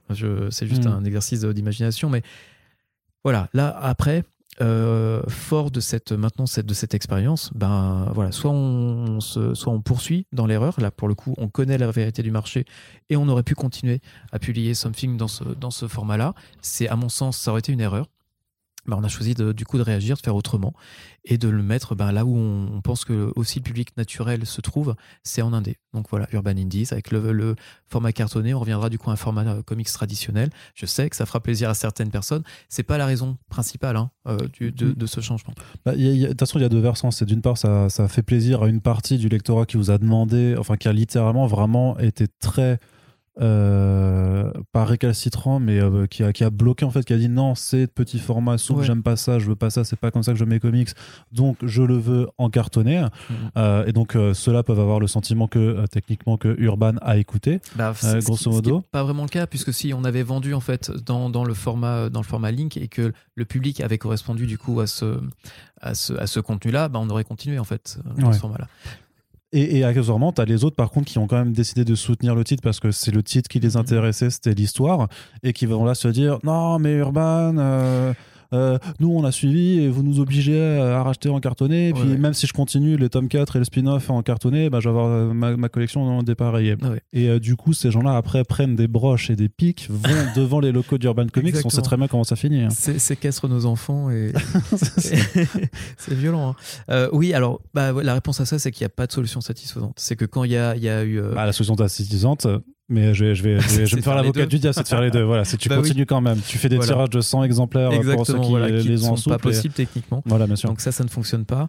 Euh, et ouais, non. Après, voilà, ce que, ce que je, je disais un petit peu dans l'article qu'on a, qu'on a, avec lequel on a accompagné du coup la, la news, c'est, euh, bah voilà, c'est qu'en fait, on s'arrête à la fin d'un cycle. C'est qu'on, en fait, on s'arrête presque à la, enfin, c'est même comme ça que c'était prévu à la base. Hein. C'était en trois et c'était l'histoire d'Erika. Euh, et du coup, ça se terminait comme ça. Après, vu le succès qu'il y a chez Boom de cette série-là, vu les développements en termes euh, médias avec le développement de la série Netflix, le, euh, le spin-off House of Slaughter qui va étendre encore plus l'univers, bah, on ne pouvait pas rester en fait avec, avec cette, cette incompréhension ou cette incompatibilité de la série avec le public auquel on dessinait. Donc c'était c'était dans l'intérêt de la série vraiment de changer de format. Et je, je suis bien conscient et je suis bien désolé euh, des, des, du coup de la, de la casse qui, qui peut y avoir euh, autour. On, vraiment, hein, moi, ça, c'est moi le premier. Je pense que je serai le premier à gueuler. Malheureusement, pour le bien de la série, qui est un bien supérieur, vraiment le, le, mettre cette, cette œuvre-là à la, à la portée du plus grand nombre, ça reste quand même le but. Euh, c'est voilà, c'est ce qui a ce qui a déterminé notre choix de, de, bah, faire évoluer la formule. D'ailleurs, du coup, euh, sur, le, sur, le, sur le, plan de l'indé, mhm. euh, il y a un autre titre euh, que vous avez annoncé, donc, qui est le, Department of Truth, notamment, mais vous faites aussi du, du patrimoine avec le Grendel de, de, de Matt Wagner. Euh, on voit quand même une réduction. On a, on a observé sur toute l'année 2020 aussi qu'il y a quand même eu une, assez forte réduction en fait des, titres indés euh, ah dans, votre collection ah Moi, c'est même un truc que je, que je regrettais. Hein. C'est, à titre personnel, encore une fois, je ne parle pas du tout du travail euh, des, des autres maisons d'édition comics qui, qui complètent cette offre-là. Moi, des offres, enfin des bouquins sur lesquels j'ai pas été sans, regret parce que ce sont des bouquins qui m'ont pas qui m'ont pas parlé. C'est alors encore une fois, je vais développer une vision très personnelle euh, de, la manière dont j'ai vécu un peu cette période euh, qui correspond en fait à l'arrivée de Trump au pouvoir, sans que tout soit lié. Je m'attendais à ce que l'arrivée de Trump crée un espèce de, euh, de, de boom ou de big bang créatif. Je m'attendais vraiment à ce qu'il y ait une réaction ultra positive dans le domaine de l'imaginaire sur du coup cette réalité ben, qu'on avait un peu de mal à digérer. Je me disais voilà, ça va euh, ça va booster un petit peu les euh, bah, la créa chez Image, chez Boom, ce genre de choses. Et j'ai plutôt observé en fait un espèce de une espèce de sidération. Vraiment, je pense que la, et encore une fois, ça n'engage que moi, hein, c'est pas du tout une, une, réalité euh, objective, mais j'ai l'impression que les créateurs en fait ont été euh, un peu, il y a eu un espèce de chaos debout, quoi. Vraiment se demander qu'est-ce qui se passe, euh, est-ce qu'on est à ce point déconnecté pour ne pas avoir vu la chose venir. Je crois que c'est James Ford justement qui en parlait sur un, excellent article de, de, de Polygon où la série Department of Truth est vraiment née de cette, euh, mm. comment est-ce qu'on appelle ça, euh, dissociation cognitive, ou enfin, en gros, la, difficulté qu'on peut avoir à... Euh, la dissonance cognitive. Dissonance, merci. À, du coup, à, mettre son point de vue en accord avec la, avec la réalité. Et on a eu vraiment cette... cette, bah, cette impression, en tout cas, que, que l'indé se alors, j'ai pas envie de dire ça parce que c'est apporter un, jugement de valeur qui, ne, vaut que pour certains titres, mais voilà, qui avait une espèce de, de, baisse de qualité. En tout cas, voilà, je pense qu'il y, a eu vraiment cet effet un peu massu sur, sur l'ensemble de la communauté créative. Et moi, bah, je n'y ai pas trouvé en fait, des lectures qui me, ah qui me, que je voyais en fait publiées en, en, indé. Et ce qui est intéressant, c'est que justement pendant le confinement, notamment, on est arrivé en fait avec cette fin d'ère, euh, à, la fin, à la fin de Trump. Euh, je pense que les, les, ça y est, en fait, il a peut-être fallu plusieurs années, quatre ans, pour que les auteurs digèrent un petit peu ce qui, ce qui est arrivé et qu'on ait des, des séries. Alors, moi, ce qui m'intéresse, enfin, plutôt ce qui ne m'intéresse pas, c'est la série en réaction. Pour moi, dire euh, dans un comics, dire euh, Trump, euh, c'est de la merde, vous êtes vraiment tous des, tous des, des, demeurés d'avoir voté pour ce mec, c'est le message qui m'intéresse pas. C'est oui, enfin c'est c'est vraiment le, le, genre d'évidence. Toi, tu veux des discours plus modérés, du genre bon le fascisme, ça va, c'est pas si mal. non, bien sûr que non. Par contre, ce que je veux, moi, c'est un, un, un, message qui soit et progressiste, mais comment dire, pas forcément militant. C'est qu'en fait le récit soit tellement prenant que le message en fait passe très naturellement sans qu'on ait besoin de te mettre une pancarte. Euh, le, euh, en gros que, que, Trump est un connard. C'est, on a personne, on a besoin. Bah la plupart du monde, la plupart des gens n'ont pas besoin qu'on le leur dise. Mais pour moi, ça, ça apportait rien en fait. Et, hmm. et, là où je vois maintenant qu'il y a des, euh, des, des, bah, des, vraies propositions, enfin, Department of Truth, of Truth en est vraiment une et que je trouve ultra pertinente. Là, pour le coup, on arrive avec quelque chose qui est une vraie réaction intelligente à ce qui s'est passé. On n'est pas dans l'épidermique, on n'est pas dans la réaction à chaud, qui pour moi est, rarement la bonne. Euh, là, on est vraiment sur quelque chose qui a été euh, bien digéré et surtout lié à quelque chose, un phénomène durable, qui est notamment, on va dire, la, la, la, la place du complot, de, la conspiration, de, du doute systématique. Voilà, et, ça, ça va malheureusement, je pense que c'est quelque chose qu'on va, euh, qu'on va, bah, qu'on a. C'est un morceau de la culture américaine qu'on a, qu'on a importé de manière un peu. Euh, Brutale. Un peu, ouais, ultra perméable. Je vous renvoie, là, je fais un peu de, promo pour, euh, pour Maxime Ledin, qui est le traducteur de Department of Truth, qui a produit un texte pour annoncer justement l'annonce de, euh, pour accompagner l'annonce de, de, la série en, Urban Indies, qui a fait un texte qui est tout bonnement génial. On s'est vraiment, je crois, relayé tous dans l'équipe pour dire, putain, Maxime, c'est un texte qui est vraiment remarquable. Donc voilà, je vous encourage vraiment à aller le lire parce que c'est c'est alors Maxime est un excellent traducteur, c'est aussi quelqu'un qui réfléchit qui justement à travers cet exercice de où il pose un commentaire, mais il le met surtout en, parallèle avec lui son métier de traducteur. Donc, si vous voulez apprendre comment est-ce que, en gros, comment ça marche dans, les, les, rouages, ah, mais non, ça, ça, se grippe ou pas dans la tête d'un traducteur, vous avez ici vraiment ce, euh, texte de Maxime qui est, euh, qui, est vraiment brillant, qui est une excellente introduction sur, euh, pour, pour la série. Puis quelque part, peut-être que vous aurez même un podcast avec Maxime à venir sur First Print. Hein, je dis ça comme ça, voilà, ce, genre, ce genre de choses devrait pouvoir, devrait pouvoir euh, se faire.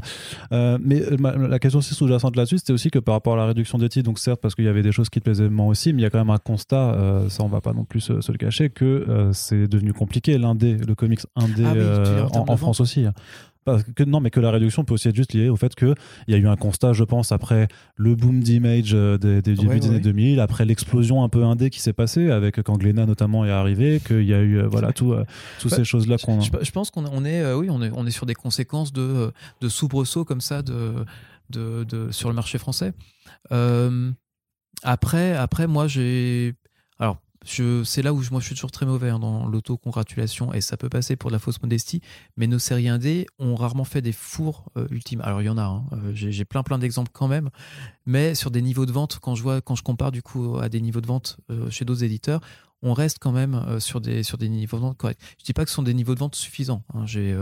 on a des séries qui ne fonctionnent pas. après voilà les rythmes de publication, ben en gros, se, se cale. Bah, ça se voit aussi avec certains titres qui mettent euh, plusieurs années entre deux tomes. Quoi. Exactement. Alors après, on n'est pas toujours, euh, on n'est pas toujours, on peut faire un, un bilan rapide. hein. Je pense à Thousand Bastard. Là, on est sur un, un hiatus créatif. Mhm. Euh, en tout cas, la série est mise en, mise en arrêt pour l'instant. Le lot, il y a eu, on a eu énormément de temps à attendre pour que, c'est pas pour pointer du doigt pour euh, Greg Tokini, tu fous rien, mais c'est qu'il y a eu vraiment une, une énorme, euh, une énorme latence en fait.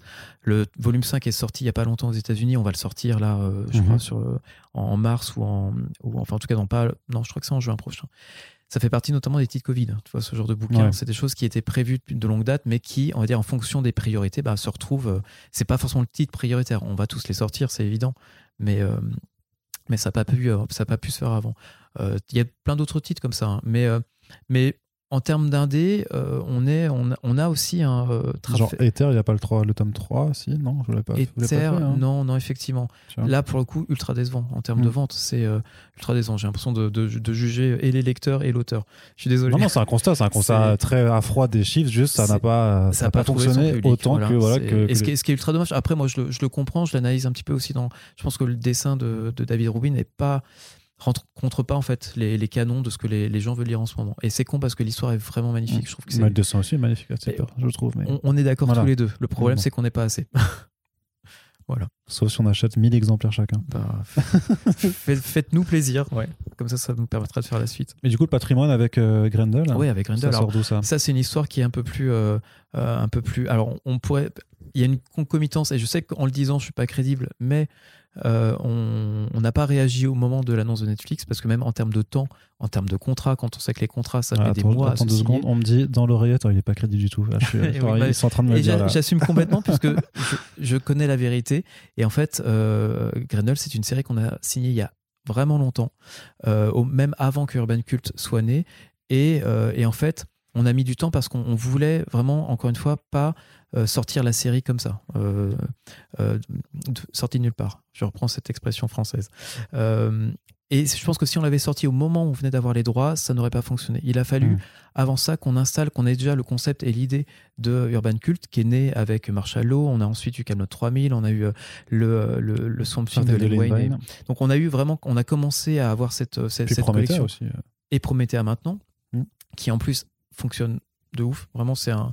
C'est bon, après, à l'amour, on comprend, mais le sujet, quand même, était assez, assez hardcore. Et, euh, et là, maintenant, en fait, le terrain est prêt pour sortir Grendel, puisque les gens ont compris dans quelle, euh, dans quelle collection cette, euh, cette, série, cette série allait s'inscrire. Donc, en gros, le travail de terrain auprès des libraires, auprès des lecteurs, maintenant est fait, et on peut le sortir de manière beaucoup plus sereine. Le fait est que, quand même, c'est un bouquin qui aurait dû sortir en, en 2020, et le fait est que, voilà, on n'était pas Mhm. maître de tous les éléments. On le sort en, en janvier. Là, c'est euh, ça. Enfin, euh, on est parti du coup sur le même volume en fait que l'omnibus de, de Dark Horse, donc une série qui est complète en quatre, quatre omnibus de 600 et quelques pages. Et on a également du coup à suivre. On a le, le- le futur. euh, Enfin, la, la série actuelle qui a été bouclée en neuf épisodes là, de, de, de Matt Wagner. Donc voilà, c'est des choses qui vont s'inscrire dans la durée. Alors, on va en faire un tome par an. Euh, La durée? Est-ce que je te le fais Est-ce que oh du non, coup, non, je sais, je, je sais. suis, je suis celui qui gueule parce que euh, voilà, les, Ouais. non, le rythme des podcasts se retrouve complètement plombé par. euh, Par mes blagues sur les macarons. Exactement. Ah là là. Donc voilà, vous l'avez, vous l'avez, le- ce fameux auditeur qui ne supporte pas mes blagues sur les macarons. Ça suffit. Désolé, je ne pouvais pas m'en empêcher. Du coup, ok.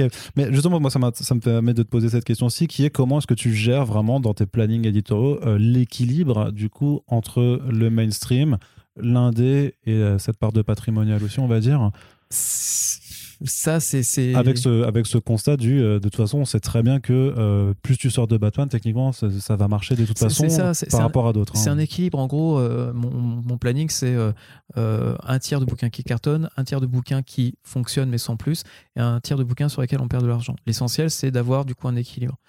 Après, C'est-à-dire c'est- que tu, tu vises quand même euh, dans ta façon de fonctionner à, à ce que vraiment euh, les bouquins qui cartonnent permettent de, de compenser le Bien fait sûr. que tu Ah fasses oui, des oui. pertes sur d'autres. c'est oui, c'est évident que sur Grendel, on va pas faire le, le plein. C'est Ouais. pour moi, c'est on, on espère que le, le terrain a été travaillé de manière le plus favorable possible avec voilà tout le boulot qu'on a fait autour de culte. Par exemple, un, un- un White Knight permet de euh, publier Prez. Ouais, c'est exactement. Ouais, Ouais, ok. on, on est sur cette. euh, C'est vraiment un équilibre. hein. C'est euh, euh, l'essentiel, c'est de pas faire que des bouquins qui qui, qui sous-vendent. c'est évident. Mais oui, on est, on, est, on est sur cet équilibre-là. Et puis c'est vraiment un équilibre qui, comme je le disais tout à l'heure, c'est qui tient de l'intuition, qui tient. Alors c'est les, les, Je tombe jamais un programme du premier coup ça, bouge énormément, ne serait-ce que sur les, annonces là que je, que, dont j'ai pas encore connaissance euh, du mois de, janvier 2022 pour, pour DC. Ça risque d'avoir une micro-influence sur, alors pas sur janvier-février, ça s'est calé, c'est en train d'être vendu par nos commerciaux, mais sur mars-avril, sur les, temporalités de, je sais pas moi, d'un event qui va arriver euh, euh, chez DC. Donc il faudra peut-être placer ce bouquin-là avant. Donc c'est vraiment, une, vraie sacrée, pour pas dire putain de tectonique à mettre en place essayer d'avoir un tout cohérent. Et, justement, pour mettre en avant un petit peu cette, euh, cette, euh, cette euh, réflexion et cette, on l'espère, cette cohérence dans nos plannings éditoriaux, c'est il va y avoir tout un discours en fait que je vais développer là. là je réfléchis en fait à un moyen de communiquer sur la, la, ligne éditoriale, sur les voilà ces, ces, ces équilibres éditoriaux c'est quelque chose là que j'ai, c'est un texte que j'ai déjà produit, euh, qui est excessivement long. Donc en gros, en faire un long article sur le net, enfin sur notre site internet, ça n'a que peu d'intérêt. Je suis en train de réfléchir, alors ça va te faire sourire, hein, ça te faisait sourire tout à l'heure, au, format de la newsletter, parce que pour en parler, oui, tu veux dire un truc J'ai fait une news euh, Urban Comics selon sur Substack aussi. Oh là là euh, On va voir quel, euh, du coup, quel, quel système est le plus intéressant. J'en parlais du coup avec Yanda qui s'est aussi lancé ah oui, dans, ce, dans cette, dans cette aventure-là. Je pense qu'on est sur un. Alors, c'est le, le, le. Comment dire le, Pas l'utopie du temps long, mais c'est effectivement, on est là dans un espace où on n'est plus du tout dans la réactivité, on est dans l'explication, on se pose, on prend euh, quatre paragraphes pour expliquer pourquoi est-ce qu'on publie euh, euh JSA euh, à ce moment-là et pourquoi est-ce qu'on commence par le deuxième run de Jones. et on balance des, des, des, des, work in progress de couve ou de concepts de maquette, ce genre de choses. Moi, c'est un truc que j'ai envie de, créer depuis un sacré moment. Je n'ai jamais trouvé le, le, temps, le support. Je sais qu'il y a des techniques qui me sont interdites. Je sais que moi, le face caméra, comme peut le faire super bien Sullivan, j'ai pas, c'est pas ma culture en fait. J'ai pas le langage, j'ai pas les codes c'est pas mon truc. Euh, moi, l'écriture, c'est un peu plus, euh, c'est déjà un peu plus à ma portée. Mais voilà, comme Twitch, je sais que c'est pas pour moi. Je sais que je vais pas vous faire une danse sur euh, sur sur TikTok pour vous vendre mon, mon Grendel. Donc voilà, je m'adapte. J'ai vraiment l'air d'un vieux con quand je dis ça. Mais bon, non, en plus, pour un éditeur qui publie Batman Fortnite, tu pourrais te mettre à la page, voilà. Hein. Mais donc voilà, en tout cas, c'est une réflexion. on, on, vous en dira plus dès que tout ça sera, sera pas officialisé, parce que là, je l'ai déjà un peu officialisé. Mais voilà, en tout cas, j'ai une grosse matière à, partager. Euh, je pense que ouais, si on est sur un découpage hebdo euh, du newsletter par semaine, ouais, j'ai quoi de faire pour l'instant euh, tenir un mois et demi. Quoi. Mmh. Donc, et je pense que c'est quelque chose qui viendra peut-être pas de manière ultra régulière, mais en tout cas à la fin de chaque cycle où on annonce en fait nos, nos, nos, publications, eh bien que je, on clôt en fait cette, ces, annonces-là par un commentaire de texte, en gros de l'éditeur, en gros qui vous explique pourquoi est-ce qu'on se retrouve avec, voilà, avec, avec telle ou telle série dans tel ou tel format. Et ça permettra aussi de, de, de, répondre à certaines questions. Je pense même euh, à un système de FAQ de pourquoi est-ce qu'on n'a toujours pas publié la suite de Unwritten, pourquoi est-ce qu'on euh, a mis autant de temps à publier Jack of Fable, ce genre de choses. Hein. Ça permettra du coup déjà de soulager les. Pourquoi le tome 3 du règne de Swamp Thing de Charles Soule est toujours pas sorti? Le tome 2, tu vas dire? Le tome 2, ouais, d'ailleurs, en plus. Oui, ouais, voilà. J'ai les réponses en fait à toutes ces questions. Elles sont pas, il n'y a, pas de révélation. Il y a si, si, si, on peut dire quelque Je pense que la réponse, quand même, à trois quarts de pourquoi ça s'est pas sorti, c'est parce que le temps présent s'est pas vendu eh et, que bah du coup, voilà. Oui, oui, malheureusement. C'est froid et euh, très. C'est très clinique. Mm. Euh, moi, j'aurais mis, euh, j'aurais, mis des, des, des, du papier cadeau autour. Mais. Mais non, non, non, effectivement, c'est si vous vous demandez pourquoi est-ce qu'on met autant de temps à sortir la suite du run de John Byrne sur Superman, ben, c'est parce que ça n'a pas vendu quoi. Donc moi j'ai envie de le faire. C'est si on doit le faire à la, à la faveur, je sais pas, d'un Superman par Joss Whedon, c'est pas une, une révélation. Hein. Je, je n'en sais pas plus que vous. Euh, ben ouais, si moi ça me permet effectivement de faire la suite comme ça, ou est-ce que et là je pense que j'ouvre, euh, je, j'ouvre le, le, Superman de Joss Whedon, tu veux dire euh, John Ridley? Non non non non non. non je crois qu'il y avait il y avait une rumeur. Et je veux pas me faire le colporteur de, de, de rumeurs qui ne sont pas fondées, mais il me semble qu'il y avait un projet cinéma de Whedon qui pouvait reprendre euh, Superman. Alors si toi, si, je te l'apprends, c'est que c'est pas vrai. Ah ouais, non, non, non. Mais en tout cas, voilà. Si Whedon, il, est, il est grillé de toute façon. Si, hein. un, jour, si un jour Superman revient sur le grand écran, ce sera l'occasion pour nous de reprendre la publication. Non, justement, tu as, deux projets. Tu as celui de John Ridley avec euh, un Clark Kent noir et tu as aussi le projet de, mené par. Euh, euh, Michael B. Jordan aussi pour HBO Max. T'as as ces deux projets là en Ouais. parallèle de toute façon. Quoi.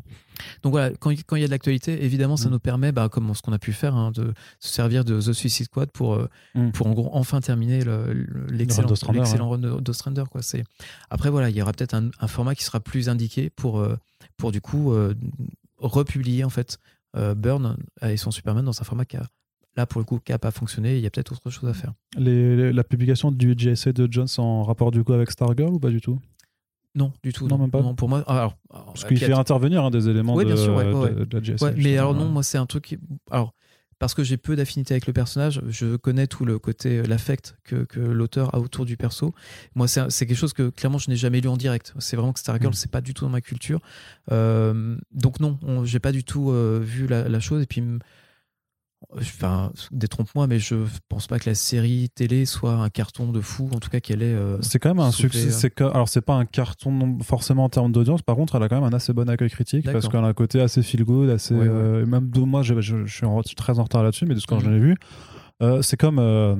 De façon surprenante aussi, il y a certaines productions récemment, euh, pourtant qui sont euh, avec euh, Greg Berlanti Production derrière, Mhm. euh, mais comme Doom Patrol, euh, Doom comme Patrol, excellent. Super- Superman et, Et Lois. Alors oui, j'ai regardé les trois premiers et ça se regarde très très bien. ouais, vraiment, c'est- c'est- et c'est ouf, hein et, et sans, sans, sans- enfin, sans prétention. Je trouve que c'est très très simple. Tu retrouves vachement le feeling de, bah, de- on en parlait tout à l'heure du, du Superman de Tomasi, enfin le Superman en Mm. père de famille et tout. C'est, ça fonctionne, ça t'emmène pas là où tu penses que ça va. Ça, je déjà, j'étais content de et assez surpris. Euh, je pense honnêtement, j'aurais pas le temps de continuer, mais j'ai trouvé que c'était une- vraiment une bonne qualité, quoi. Mm. Avec bon, un peu cheap sur les certains, sur certains effets ouais, de vol et de mais- lévitation, mais vraiment ça, ça, ça m'a vraiment fait plaisir. je te- fait, pour je te le jure que franchement, tu regardes un épisode de Superman and Lois, puis après tu vas retrouver un épisode de The Flash saison 7 ou 8, tu Oui. vas voir le gap quand même qualitatif, alors que pourtant derrière, c'est, euh, il y, a- il y a- il y a les mêmes, les mêmes personnes limite qui, qui Mhm. sont derrière, quoi. Donc c'est assez, assez Ah choquant en fait, non, vraiment The Flash Bon. saison 7 ou même la dernière Super. Enfin bref, on n'est pas là pour parler euh, de, de CW de toute façon, mais pareil, du coup, j'imagine que par contre, The Dreaming, par contre, c'est parce qu'il y a aussi une série Sandman qui arrive sur Ouais, Netflix, bien sûr. Bien sûr. Là, moi, c'était, c'est quelque chose qu'on, dont, dont- enfin, on connaissait l'existence depuis un petit moment. Et je me suis dit, Ah, vous fois- avez rien dit. Non. Mais euh, j'ai- je me disais, on va pas sortir une nouveauté Sandman à un moment où on va devoir attendre deux ans pour avoir du coup une exposition, ce genre de choses. Faut, Oui. faut un moment, faut, faut être un peu logique et surtout optimiser ces fenêtres d'exposition là. C'est pas tous les jours qu'on va voir en gros euh, de l'actualité sur Sandman, donc il faut vraiment Mm. ménager ses billes. Et puis à ma connaissance, il n'y a pas de nouvelle série Sandman qui est lancée pour l'instant. Non, non. Donc ouais. voilà, on est, euh, on est du coup dans une, une, ouais, on recherche la meilleure façon de toucher le plus grand nombre de lecteurs et de lectrices possible. Et, et ce qui est bien, c'est que du coup, voilà, on a euh, euh, Sandman the Dreaming, et puis on a également derrière, on aura Waking Hours plus tard dans l'année. D'accord, ouais, donc c'est quand même euh, une idée de- d'exploiter les titres Sandman Universe qui ont été faits. J'imagine qu'il y a peut-être aussi les Dead Boy Detectives euh, qui peuvent, qui peuvent Ouais, venir aussi. effectivement, on est, on est, on, on est sur cette logique-là. Et puis vraiment, tu vois, imaginons, euh, Sandman devient le nouveau Walking Dead. Bah, on a tout Sandman the Dreaming, la série originelle à- derrière. Aussi, on, a, ouais. on, a, on a Lucifer qui est lié. Enfin, on sait que Mike Carey était très, très, très fan de, de Gaiman et qu'il a, voilà, il a fait un super taf pour Lucifer. Donc oui, on peut effectivement tout ça être du domaine du possible. Après, c'est pas des promesses. Hein. Venez pas me voir dans six mois en me disant Hey, on n'a pas The Dreaming. Ouais, parce que François, il avait promis dans le podcast. First Sprint, c'était forcément vrai. Remettez dans le contexte, s'il vous plaît. c'est ça. Euh, tu sais en plus que moi avec le montage, je peux tellement te faire dire ce que je veux en fait concrètement. Je Mais je te même- fais confiance. Même par rapport au fait que tu as parlé de Trump et tout ça, je peux carrément faire François Hercouet, j'aime beaucoup Trump, comme ça, tu. Et voilà, je peux, je peux, je, je, je peux faire ta, ta- ta- la, la suite de ta carrière et, et- et y mettre fin. Le pouvoir du podcast. Euh, Un autre point du coup encore euh, quand même, parce qu'il y a tellement de choses à aborder. Sur, en plus, c'est que le début de l'année, Ah ouais, ouais. Euh, incroyable. Euh, mais quand même, on va parler aussi d'Infinite Frontier, Ah oui, euh, oui. puisque c'est quand même au Ah final le point principal un peu de, de- du début Bah, c'est- 2022. Euh, On ouais. est en train là en ce non, moment non, de. non, je suis pas d'accord. Le point principal de 2022, c'est nos 10 ans. C'est vrai, c'est vrai. Bon, on y revient, on, Ouais. on y revient après. Euh, mais du coup, c'est un point important aussi, Mais puisque ça là, fait, ça euh, fait partie, je trouve, de toute cette euh, dynamique autour des 10 ans. Alors évidemment, tout ne tourne pas autour des 10 ans. hein. C'est euh, euh, Matt Reeves n'a pas attendu nos 10 ans pour sortir son film. Ah bon? Mais ça tombe la même année. ouais, Euh, comme du coup, bah, euh, Urban est né en fait à- avec la fin du cycle de la trilogie de Nolan. Donc y a, pour moi, il y, a, il y a un écho qui est assez, assez sympa. c'est pas mal les alignements de planètes comme C'est ça. c'est hein. pas mal, hein. Brian Kevon qui annonce du coup le retour de Saga juste pour nos 10 ans, c'est quand même drôlement gentil. Et incidemment, on a également du coup cette, cette, bah, cette nouvelle ère de DC qui, qui s'ouvre. Euh, alors, on verra si elle a la même, la même destinée que, que DC Renaissance, mais c'est super. Enfin, c'est pour nous c'est ultra confort en fait de commencer de commencer une année avec que des tomes que des nouvelles séries, mmh. que des nouvelles histoires à raconter. On a vraiment fait l'inventaire et, et bah, on a terminé Rebirth en fin 2022. On a colo tout ça avec l'épilogue qui était Future State qui fait fin 2021 du coup. merci 2021. Et, et du coup, on peut vraiment commencer de manière ultra clean euh, dès janvier avec euh, voilà, DC Infinite Frontier qui est vraiment le, la Bible qui va tracer euh, l'intrigue principale, du coup qui va, qui va irriguer toutes les, toutes les séries infinites. Ça, c'est le plan de départ. Hein. On a vu mm. ce qui est devenu Rebirth, le, Rebirth. Oui, oui bien sûr. On n'est pas à l'abri. I want to believe. Mm. mais on est quand même, en tout cas avec Joshua Williamson, avec un, à mon sens, une écriture qui est, qui est alors, quand on dit beaucoup, euh, c'est ultra généreux, machin truc. En fait, le, fait est que là, pour le coup, c'est pas galvaudé, c'est vrai. Je trouve qu'il est, il est, alors, il est précis pointu. C'est qu'en fait, il est beaucoup dans, euh, faut avoir une bonne connaissance de l'univers d'ici, mais je trouve que même si tu l'as pas, tu comprends euh, à peu près ce qui se passe. Mm. C'est pour moi le, c'est l'anti-death metal. C'est qu'on on est là pour le coup, on n'est pas dans une espèce de de euh, les potards à 11 et, euh, et, euh, un truc ultra grand spectacle. Et au contraire, je trouve qu'il y a une espèce de d'humilité de, de, à raconter une saga qui est quand même une saga cosmique à travers plusieurs dimensions, mais vu d'un point de vue humain, je trouve que et, et que ce soit de du, du point de vue de l'homme l'homme de la rue en fait, où ben, en fait les, les humains maintenant sont au courant qu'ils sont dans une une des multiples terres parallèles qui, qui peuplent en fait le, le multivers de DC. Enfin rien que ça, c'est quelque chose dont on n'a jamais vraiment discuté, enfin, mm. depuis euh, la crise des terres infinies, mais qui a effacé beaucoup de choses. Là, le fait que l'homme le, de base euh, vraiment ait connaissance de ce, de ce fait-là, je trouve que du coup, il y a des réflexions qui sont ultra intéressantes. Et puis surtout, la manière dont, enfin, la, focale que choisit de, ou plutôt l'endroit où, Williamson pose en fait sa focale, vraiment à un niveau d'humain. On est avec, euh, on est avec, merci, Chase, l'agent Chase. Je ne sais plus comment est-ce qu'elle s'appelle son prénom.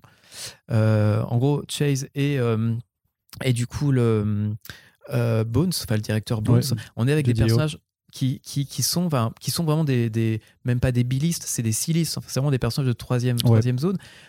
Mais du coup, de la même manière que 52, moi, m'a happé justement en me parlant de personnages dont on n'avait jamais entendu parler, je trouve que là, en fait, il y a un moyen d'accrocher, d'avoir une vraie encre humaine, en fait, pour tous ces récits qui sont euh, euh, plus grands que nature et tout ce que tu veux, enfin, tout ce que Death Metal nous a mis, euh, nous a mis dans la tête. Bien là, je trouve qu'on est vraiment descendu à un niveau qui est beaucoup plus audible et avec une intrigue qui est quand même un peu plus simple à suivre, parce que c'est malgré les clins d'œil et la, bonne connaissance et la bonne exploitation de l'héritage de DC, ça reste quand même ultra lisible. Tu as un point A, un point B, et tu vois à peu près euh, les, les, embranchements par lesquels ça passe. Et la promesse, elle est chouette. Je trouve que même, moi, là, j'ai trouvé que la lecture était ultra plaisante. Et c'est pour ça que du coup aussi qu'on a mis tous les contenus ensemble, euh, qui permettaient surtout de s'attacher à ces personnages-là. Parce que si on, avait, si on avait balancé que le numéro 0 et la mini-série, ça manque de chair en fait. Ça manque mm. vraiment de, de, enfin de, ça manque de muscles en fait. Je crois que ça, ça, il, nous manquait quelque chose, un attachement qu'on n'aurait pas pu avoir. Puis quelque part, tu reproduis aussi ce que tu avais fait avec euh, le Rebirth aussi en proposant le gros pavé euh, de, début. Euh. C'est le point d'entrée en fait de mm. cette nouvelle ère. C'est de la même manière que le DC, le Crazy Infinite est le point d'entrée pour toute l'ère que nous on a désigné comme classique. Flashpoint met le pied à l'étrier pour pour Renaissance, Renaissance DC Universe Rebirth pour Rebirth, et là du coup on a DC Infinite Frontier qui ouvre le le chemin des, de, tous les possibles en fait. Et c'est là où je voulais en venir, c'est que j'ai pris du plaisir à lire le, on va dire le, le, le, corps principal, enfin la, mini-série. Mm. Et mais la fin, moi la fin, je la trouve encore plus euh, plus excitante en fait. C'est que là pour le coup, il te trace des lignes qui moi m'intéressent énormément. Mm. On va voir du coup de la manière dont les autres auteurs vont s'emparer un petit peu de, de, ce matériau-là. Je, suis très très curieux. On, retrouve un peu de l'intérêt à suivre cet univers après quand même la fin de Rubers qui commençait à euh, je ne peux pas le dire officiellement, hein, mais on est mhm. d'accord. Euh, non, non, là, je crois en plus que les, en termes quali, alors c'est toujours aussi le cas des nouvelles aires, hein, c'est que c'est souvent, on, est, euh, on a vraiment du, des très très bonnes séries, en tout cas les intentions sont ultra claires, c'est, euh, ça souffre d'aucun, d'aucun imbroglio éditorial. Et, et, là, non, j'ai l'impression que c'est mieux tenu, en tout cas c'est la promesse qu'on a sur le papier. Et puis, oui, j'ai un vrai plaisir à, à, retrouver des personnages, euh, que ce soit Nightwing, que ce soit l'écriture sur le Joker, que qui m'a vraiment surprise parce que pour moi, l'exercice était ultra casse-gueule. Il n'y a rien de pire hein, que de, de, dire euh, ce mec-là, c'est le, le, méchant ultime, mais il va apparaître à toutes les pages. Tu ruines les faits. C'est vraiment mm. le, c'est l'antithèse de ce qu'il faut faire et c'est ce qui avait été fait en, je 79. 79, c'est, je crois, ouais. Je crois que c'était 75. Mais, ou même, je crois que j'avais lu dans une interview que euh, Denis O'Neill, qui était écrivain, enfin, scénariste sur le truc, avait dit à son rédacteur chef en disant, ça va pas le faire en fait, ça, va, Mhm. ça va pas marcher. C'est pour Et ça que ça dure avec 9 numéros. Exactement. hein. Mm. parce que ça ne fonctionnait pas. Je crois que le Joker terminait, devait terminer en tôle à la fin de chaque épisode parce que c'est ce que la morale, en tout cas le Comic Code Authority, réclamait à cette époque-là. Enfin, les, voilà, les entraves de fou. Et l'intelligence de Tynion 4, comme sur beaucoup de ces séries, c'est de bah, te prendre un, point de vue qui est, décentré. C'est qu'on va pas s'intéresser tant que ça au Joker. Il sera là en toile de fond. Mais c'est surtout, en gros, l'impact qu'a eu le Joker sur l'une de ses victimes les plus célèbres. Alors, c'est pas Barbara Gordon, c'est son père. C'est le commissaire Gordon qui, euh, bah, qui vit très très mal ce qui s'est passé dans Killing Joke. Il y a beaucoup de références à Killing Joke, mais qui, là, pour le coup, sont, Bah, même sont- aussi avec Nomadland quand il avait assassiné sa femme. hein. Exa- oui, exactement. Ouais. On, on est vraiment, du coup, euh, sur un, Mais qu'il a pris cher. une écriture intelligente en fait. Et, euh, et, et ouais, moi je suis, je suis, ouais, je suis très content d'avoir du coup Mhm. des séries qui sont à la fois commercialement ultra viables parce que une série, une ongoing sur le Joker, c'est pourquoi est-ce que vous l'avez pas fait avant? Ben, En fait, peut-être qu'il fallait attendre une bonne, une bonne idée comme euh, le point de vue qu'a pu développer euh, Tanyon Ford pour vraiment euh, pour se dire banco et effacer le, souvenir des années 70. Donc il y, a- il y a ça, il y a Nightwing, il y a, euh, euh, il y a le je trouve que le. Alors, on n'est pas tous d'accord euh, euh, à l'édito, mais moi, moi j'aime beaucoup ce que font euh, Conrad et, et Becky ouais. sur, sur Wonder Woman. En plus, le dessin de Tran, vraiment tabasse. Non, on est à vraiment à chaque fois sur des propositions qui sont, qui sont très engageantes. Travis Moore plutôt, non Travis Tra- Moore, pardon. Parce que Travis. Moore, euh, c'est aussi un, Oui, mec qui tabasse, mais euh, c'est pas. Oui, autre chose, oui, qui- qui, c'était qui- le- qui est dessus. Mais ma- malgré tout, malgré tout, tu feras pas non plus toutes les séries infinites. Non, non. Et aussi, j'ai remarqué que dans les, dans les numéros des séries dédiées, tu inclus pas forcément les backups qui sont Non. présents dans les éditions Voilà, originales. ça dépend. Quand ça, quand ça apporte vraiment euh, euh, un, dans le Wonder plus- Woman, il n'y a pas le Young Diana, par Non, exemple, non, de. Jordi si, si on le fait, ce sera peut-être à part. Mhm. si, si on le fait. Euh, je vois, il y a, tu vois, il y a d'autres, toute la, la mini, enfin ce qui est devenu une mini sur le, le Ghostmaker de Tanyon Ford, euh, pour- la- n'a pas d'influence en fait sur son récit principal. Donc je pense que, je sais pas, voilà, c'est pas un gros scoop, hein, mais je pense que ça on le fera pas. Par contre, je vois tout ce que fait euh, les backups que fait euh, euh, Mariko Tamaki sur Detective Comics, où là, ça a un vrai intérêt. Quand elle réintroduit Huntress, là, on a tout intérêt effectivement à, nourrir l'intrigue avec cette, euh, cet éclairage-là. Et comment tu as, choisi un petit peu du coup entre ce que tu vas publier, ce que tu vas publier? C'est ju- juste une question de toi, tu les lis et tu dis ça, ça ne me plaît pas donc je vais pas le faire Je- ou euh, Je lis, on en discute euh, en interne. avec Yann Graff du coup avec Yann, ouais, et euh, on tombe assez souvent d'accord. Euh, Parce que vous êtes un peu le Arnaud et Corentin de. le parallèle est intéressant. Je- qu'on fasse un podcast à plaisir à 4 Yann une fois. euh, faudra qu'on fasse un podcast à 4 une fois. Euh, et, euh, et, et, et non, oui, après, après encore une fois, c'est alors non, c'est ce que vous allez lire n'est pas juste le, le, le fruit des, des, des goûts personnels de l'édito d'Urban, c'est qu'il y a aussi des réalités économiques. Là, la, la vraie question euh, que je me pose, c'est euh, notamment sur une série comme Justice League, qui pour moi ne remplit pas son contrat. Donc de Brian de Michael Brian Bendis, Michael. Bendis qui remplit pas son contrat puisqu'on est pour moi Justice League était cette série qui dans chaque ère emmenait en fait l'intrigue générale de- d'une ère justement Euh, ça a été le cas pour notamment Renaissance ça n'a pas été trop le cas sur euh, sur euh, le, le premier run de euh, Brian Hitch. de Brian Hitch. ouais. là pour moi la Justice League c'est le compas en fait c'est c'est le compas de tout un univers de toute une et c'est pas le cas du tout dans, dans le boulot que fait Bendis qui est on va dire qui est qui est, euh, qui est euh, moi clairement c'est pas ma cam mais si c'était euh, si c'était vraiment en phase avec euh, avec la direction de euh, d'Infinite Frontier là oui on peut pas faire si si en gros C'est-à-dire que même ça te plaisait pas, mais que c'était Voilà. quand même. euh, admettons par exemple que le New Justice de Snyder ne pas plu, Ouais, mais ouais. par contre, vu que c'était tellement fondamental sûr. sur ce qu'il allait faire, t'étais obligé de voilà. publier. Là, c'est sinon- moins le cas. C'est ça. Si on t'enlève Mm. une brique du mur et tout se casse la gueule. Donc Ouais. non, non, on est, on n'est pas du tout dans cette, dans ce truc de ah j'aime pas, je vais pas le faire. Non, non, c'est on est vraiment du coup sur une vraie réflexion. Moi, il y a, il y a des, je vous le dirai pas, mais il y a des tas de bouquins qu'on a fait qui me plaisent pas, mais qui étaient nécessaires. C'est-à-dire que, est-ce que tu as aussi pas, des, des directives de- des États-Unis aussi pour te dire ça, par contre, vous devez le faire vraiment Ou est-ce que tu as une relative li- On, a, liberté on nous a là-dessus dit quand même Batman Fortnite, ce serait pas mal d'essayer. Ouais. mais Enfin, non, je dis ça, en rigolant, hein, vraiment, parce que mais, euh, je, je pense que n'importe quel choix se justifie et DC est suffisamment intelligent euh, pour euh, en gros nous laisser décider. Sinon, ils éditeraient eux-mêmes leurs titres en France, ce qui n'est pas le cas. Ils ont Mm. vraiment confiance dans l'expertise de chacun des, des licenciés à qui ils confient leur licence. Et jusque-là, non, non, on n'a pas eu de, euh, de, de- d'obligation de publier tel ou tel bouquin. Après, il y a des évidences. C'est bien sûr qu'une marque comme Batman fois Fortnite, on va pas le, on va pas la laisser passer. C'est évident.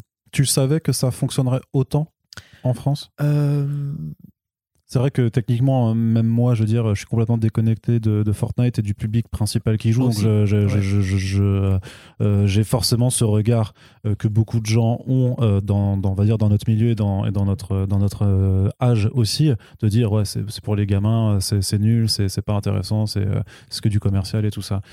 Pourtant, ça se retrouve être, euh, et ça le sera très certainement, ça le restera, la première vente de l'année en dehors des collections à petit prix. Oui, c'est ça. C'est Mhm. là pour le coup, on a, on a, on a un titre qui est, qui est vraiment hors norme.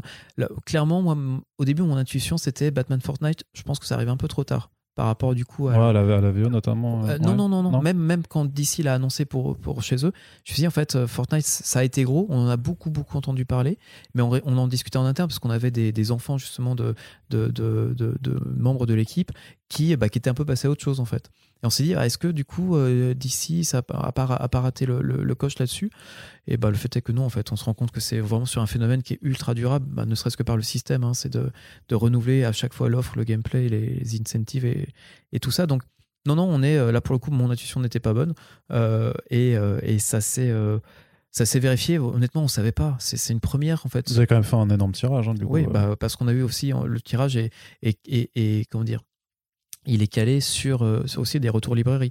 C'est Mhm. que les commerciaux vont défendre les titres et en fonction du retour de la mise en place, eh bien parfois on se retrouve avec une- un, un objectif de mise en place qui va se retrouver à fois, euh, plus de 100%, plus de 200%. Donc du coup, on est vraiment sur cette, euh, euh, euh, bah, sur cette réflexion que bah, on va pas euh, juste en faire 20 000 si on sait que ça va vendre à 40 ou 50 000.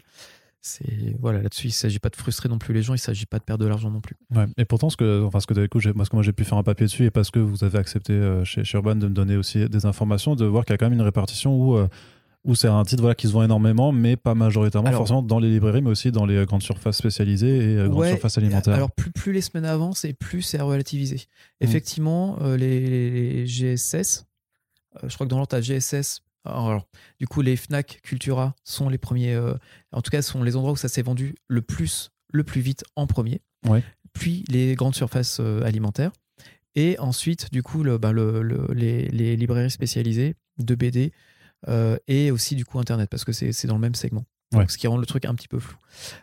Mais alors moi j'ai des retours du coup de libraires que, que je connais avec qui je communique qui me disent bah ouais ça vend pas de ouf chez nous ça vend un peu mais pas pas, pas de ouf parce que le, le je pense tout simplement le Le produit n'est pas forcément à la bonne place, en fait. oui la clientèle est pas là ouais. quoi c'est pas pas le profil des, des lecteurs Euh, mais le fait est ouais, c'est que c'est un bouquin qui continue encore euh, là on est sur des niveaux de vente qui ne qui ne faiblissent pas Ouais, ouais. qui voire même en en moment je crois que la, la première semaine genre le day one c'était c'était pas foufou on a fait ouais bon c'est pas mal mais vu la mise en place on espérait un peu mieux en fait ça fait x2 la semaine d'après et c'est resté à ce niveau là Ouais, puis ça, c'est plus, on a pu le voir avec le- les, les petits tableaux de livre hebdo. C'est arrivé en, en cinquième position, puis en troisième, puis en première, avant de, de, Oui. ensuite de redescendre naturellement. parce qu'on a eu du coup un, Ouais. un cage weight euh, sur le Ouais aussi, mais après juste parce que tu as d'autres sorties qui arrivent sûr, aussi ouais. euh, quand. Mais- le- Mais voilà. donc on est vraiment sur cette. euh, Sur, alors, voilà, moi, enfin, c'est bien parce que clairement, ça fait, euh, ça fait parler et de DC et des personnages et, euh, et on peut espérer. hein, euh, je crois que tu l'avais remarqué que bah,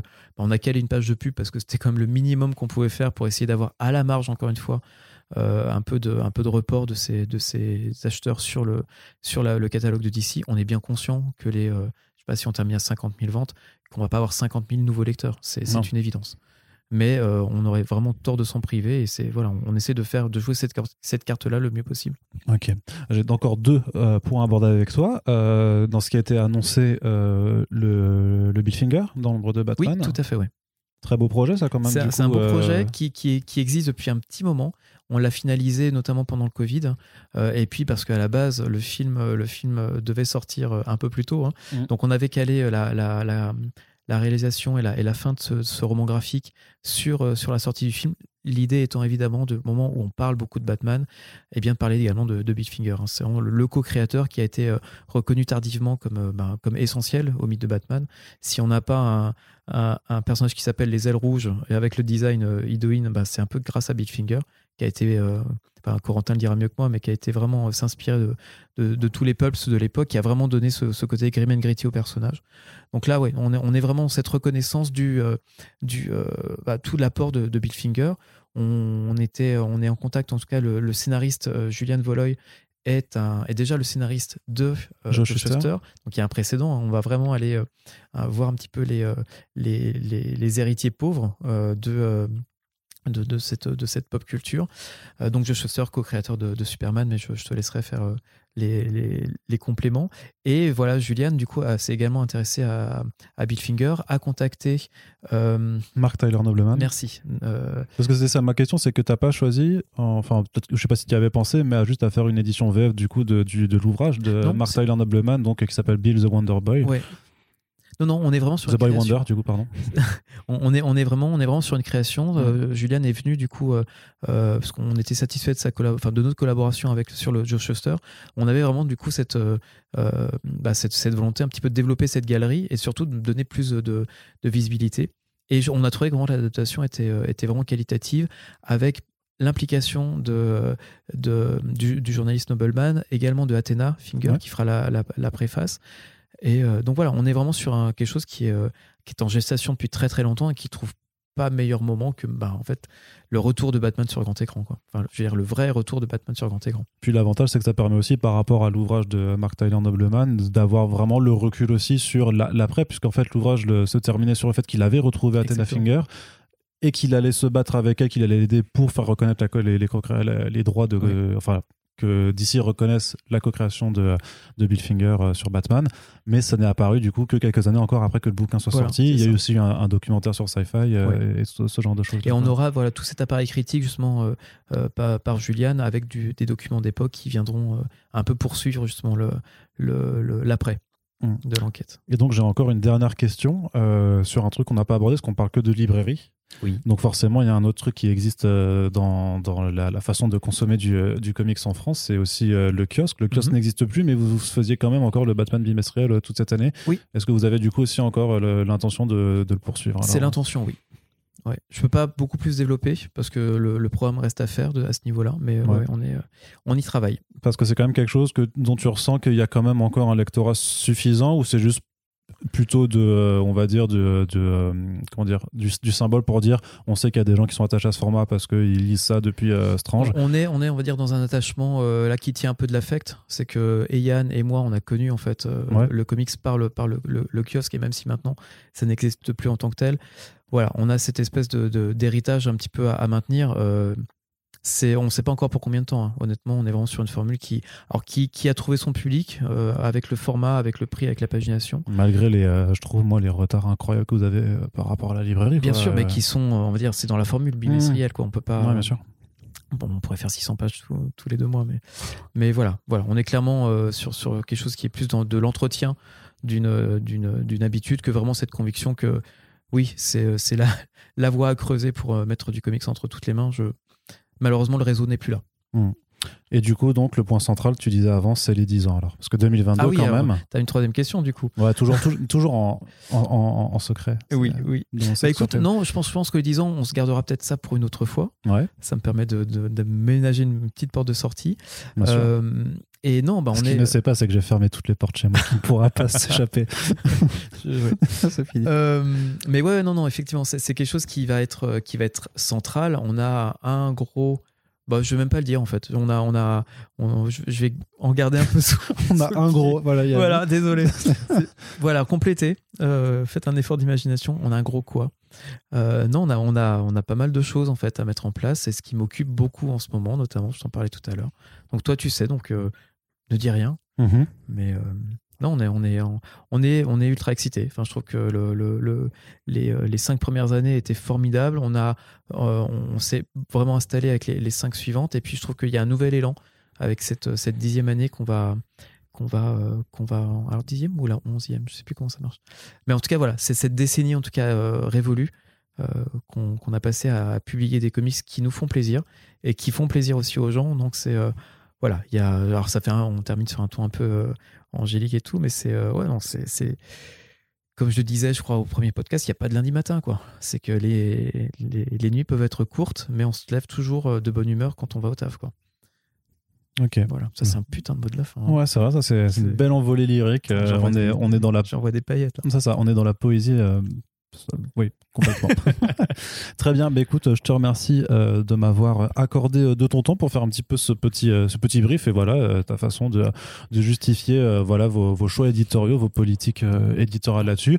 Bien entendu, vous êtes tous libres d'être d'accord ou pas, donc n'hésitez pas à réagir sur, sur ce que vous pensez euh, voilà, de, ce qui se prépare pour 2022, enfin pour le début de 2022, puisque bien entendu, on ne peut pas parler de, de, plein d'autres choses, et d'autant plus aussi que, ah, mais du coup, j'ai bien envie de faire un addendum en te posant une question, tiens, euh, ça, si, si tu as encore 5 euh, minutes avec, moi. Mm-hmm par rapport à ce qu'on parle d'annonces et tout ça, que vous faites vos annonces et tout ça. Et, euh, et le truc, c'est que dans ce milieu-là, en fait, euh, il y a beaucoup de choses en fait qui transparaissent déjà avant que vous communiquiez dessus, euh, justement avec bah, les réseaux tels que Amazon ou Déciderait tout ça. C'est quoi ton, ton, ressenti là-dessus? Bah, Ça fait chier. Ouais. Ça fait chier parce qu'il y a tout un travail de euh, bah de, de, mise en avant, de promotion, de, qui, est, qui est fait par, euh, par notre équipe euh, marketing et communication, qui sont en l'occurrence Charlène et Charlène. On a deux Charlène maintenant, on a, on a, on a cloné la première. et c'est vrai que c'est tout un, un travail qui est sapé en fait. Alors on va pas pouvoir empêcher les gens d'aller se sourcer sur, sur deux sites et compagnie ou Amazon, mais c'est vrai que c'est. c'est je, je je me console en me disant voilà, effectivement, ça apparaît sur les forums spécialisés où tu as une liste de titres, il n'y a pas de contexte autour. Et je pense que ce que je vais venir peut-être apporter comme éclairage va justifier peut-être aux gens d'attendre un peu le moment en fait avant d'avoir de, juste accès à un listing qui au final raconte aucune histoire. C'est vraiment mon, but un petit peu dans les newsletters que je souhaite mettre en, place, c'est expliquer un petit peu l'histoire autour du, choix de chaque bouquin. Alors pas chaque bouquin exactement, mais en tout cas voilà apporter un petit peu de sens à ce qui n'est jamais qu'une information très technique. Euh, et qui en plus euh, après je vois certaines discussions qui partent complètement en vrille parce que parce que beaucoup de suppositions parce que même parfois les titres qui sont euh, indiqués sur Amazon ne sont plus à l'ordre du jour. Ouais c'est ça. c'est parce qu'il y, y, a beaucoup de changements parfois qui peuvent apparaître qui peuvent survenir entre le moment où un truc apparaît et le truc où ça, sort vraiment hein. donc voilà moi moi mon, mon sentiment là-dessus bah, il est si ça pouvait ne pas exister ça, ça ça serait bien. Le fait est que techniquement ça n'est pas possible. On a vraiment chercher à colmater et à, y remédier le plus possible, bah, on va en fait y remédier en, apportant du sens, en apportant une autre proposition, avec notamment voilà, ce commentaire que je vais pouvoir poser un petit peu sur nos programmes éditoriaux. Ok, merci pour cet addendum. Donc je disais, vous pouvez commenter l'émission si le sujet vous plaît, tout ça, et que vous en voulez plus encore. Bah, on a l'intention d'en faire toujours plus avec First Print, voilà, pour vous emmener euh, au, euh, au, cœur euh, du milieu éditorial et tout simplement, bah, voilà, vous informer, vous expliquer un petit peu plus comment comment ça fonctionne, puisqu'on a la chance de d'avoir des accès, voilà, comme ça, et de vous en faire profiter.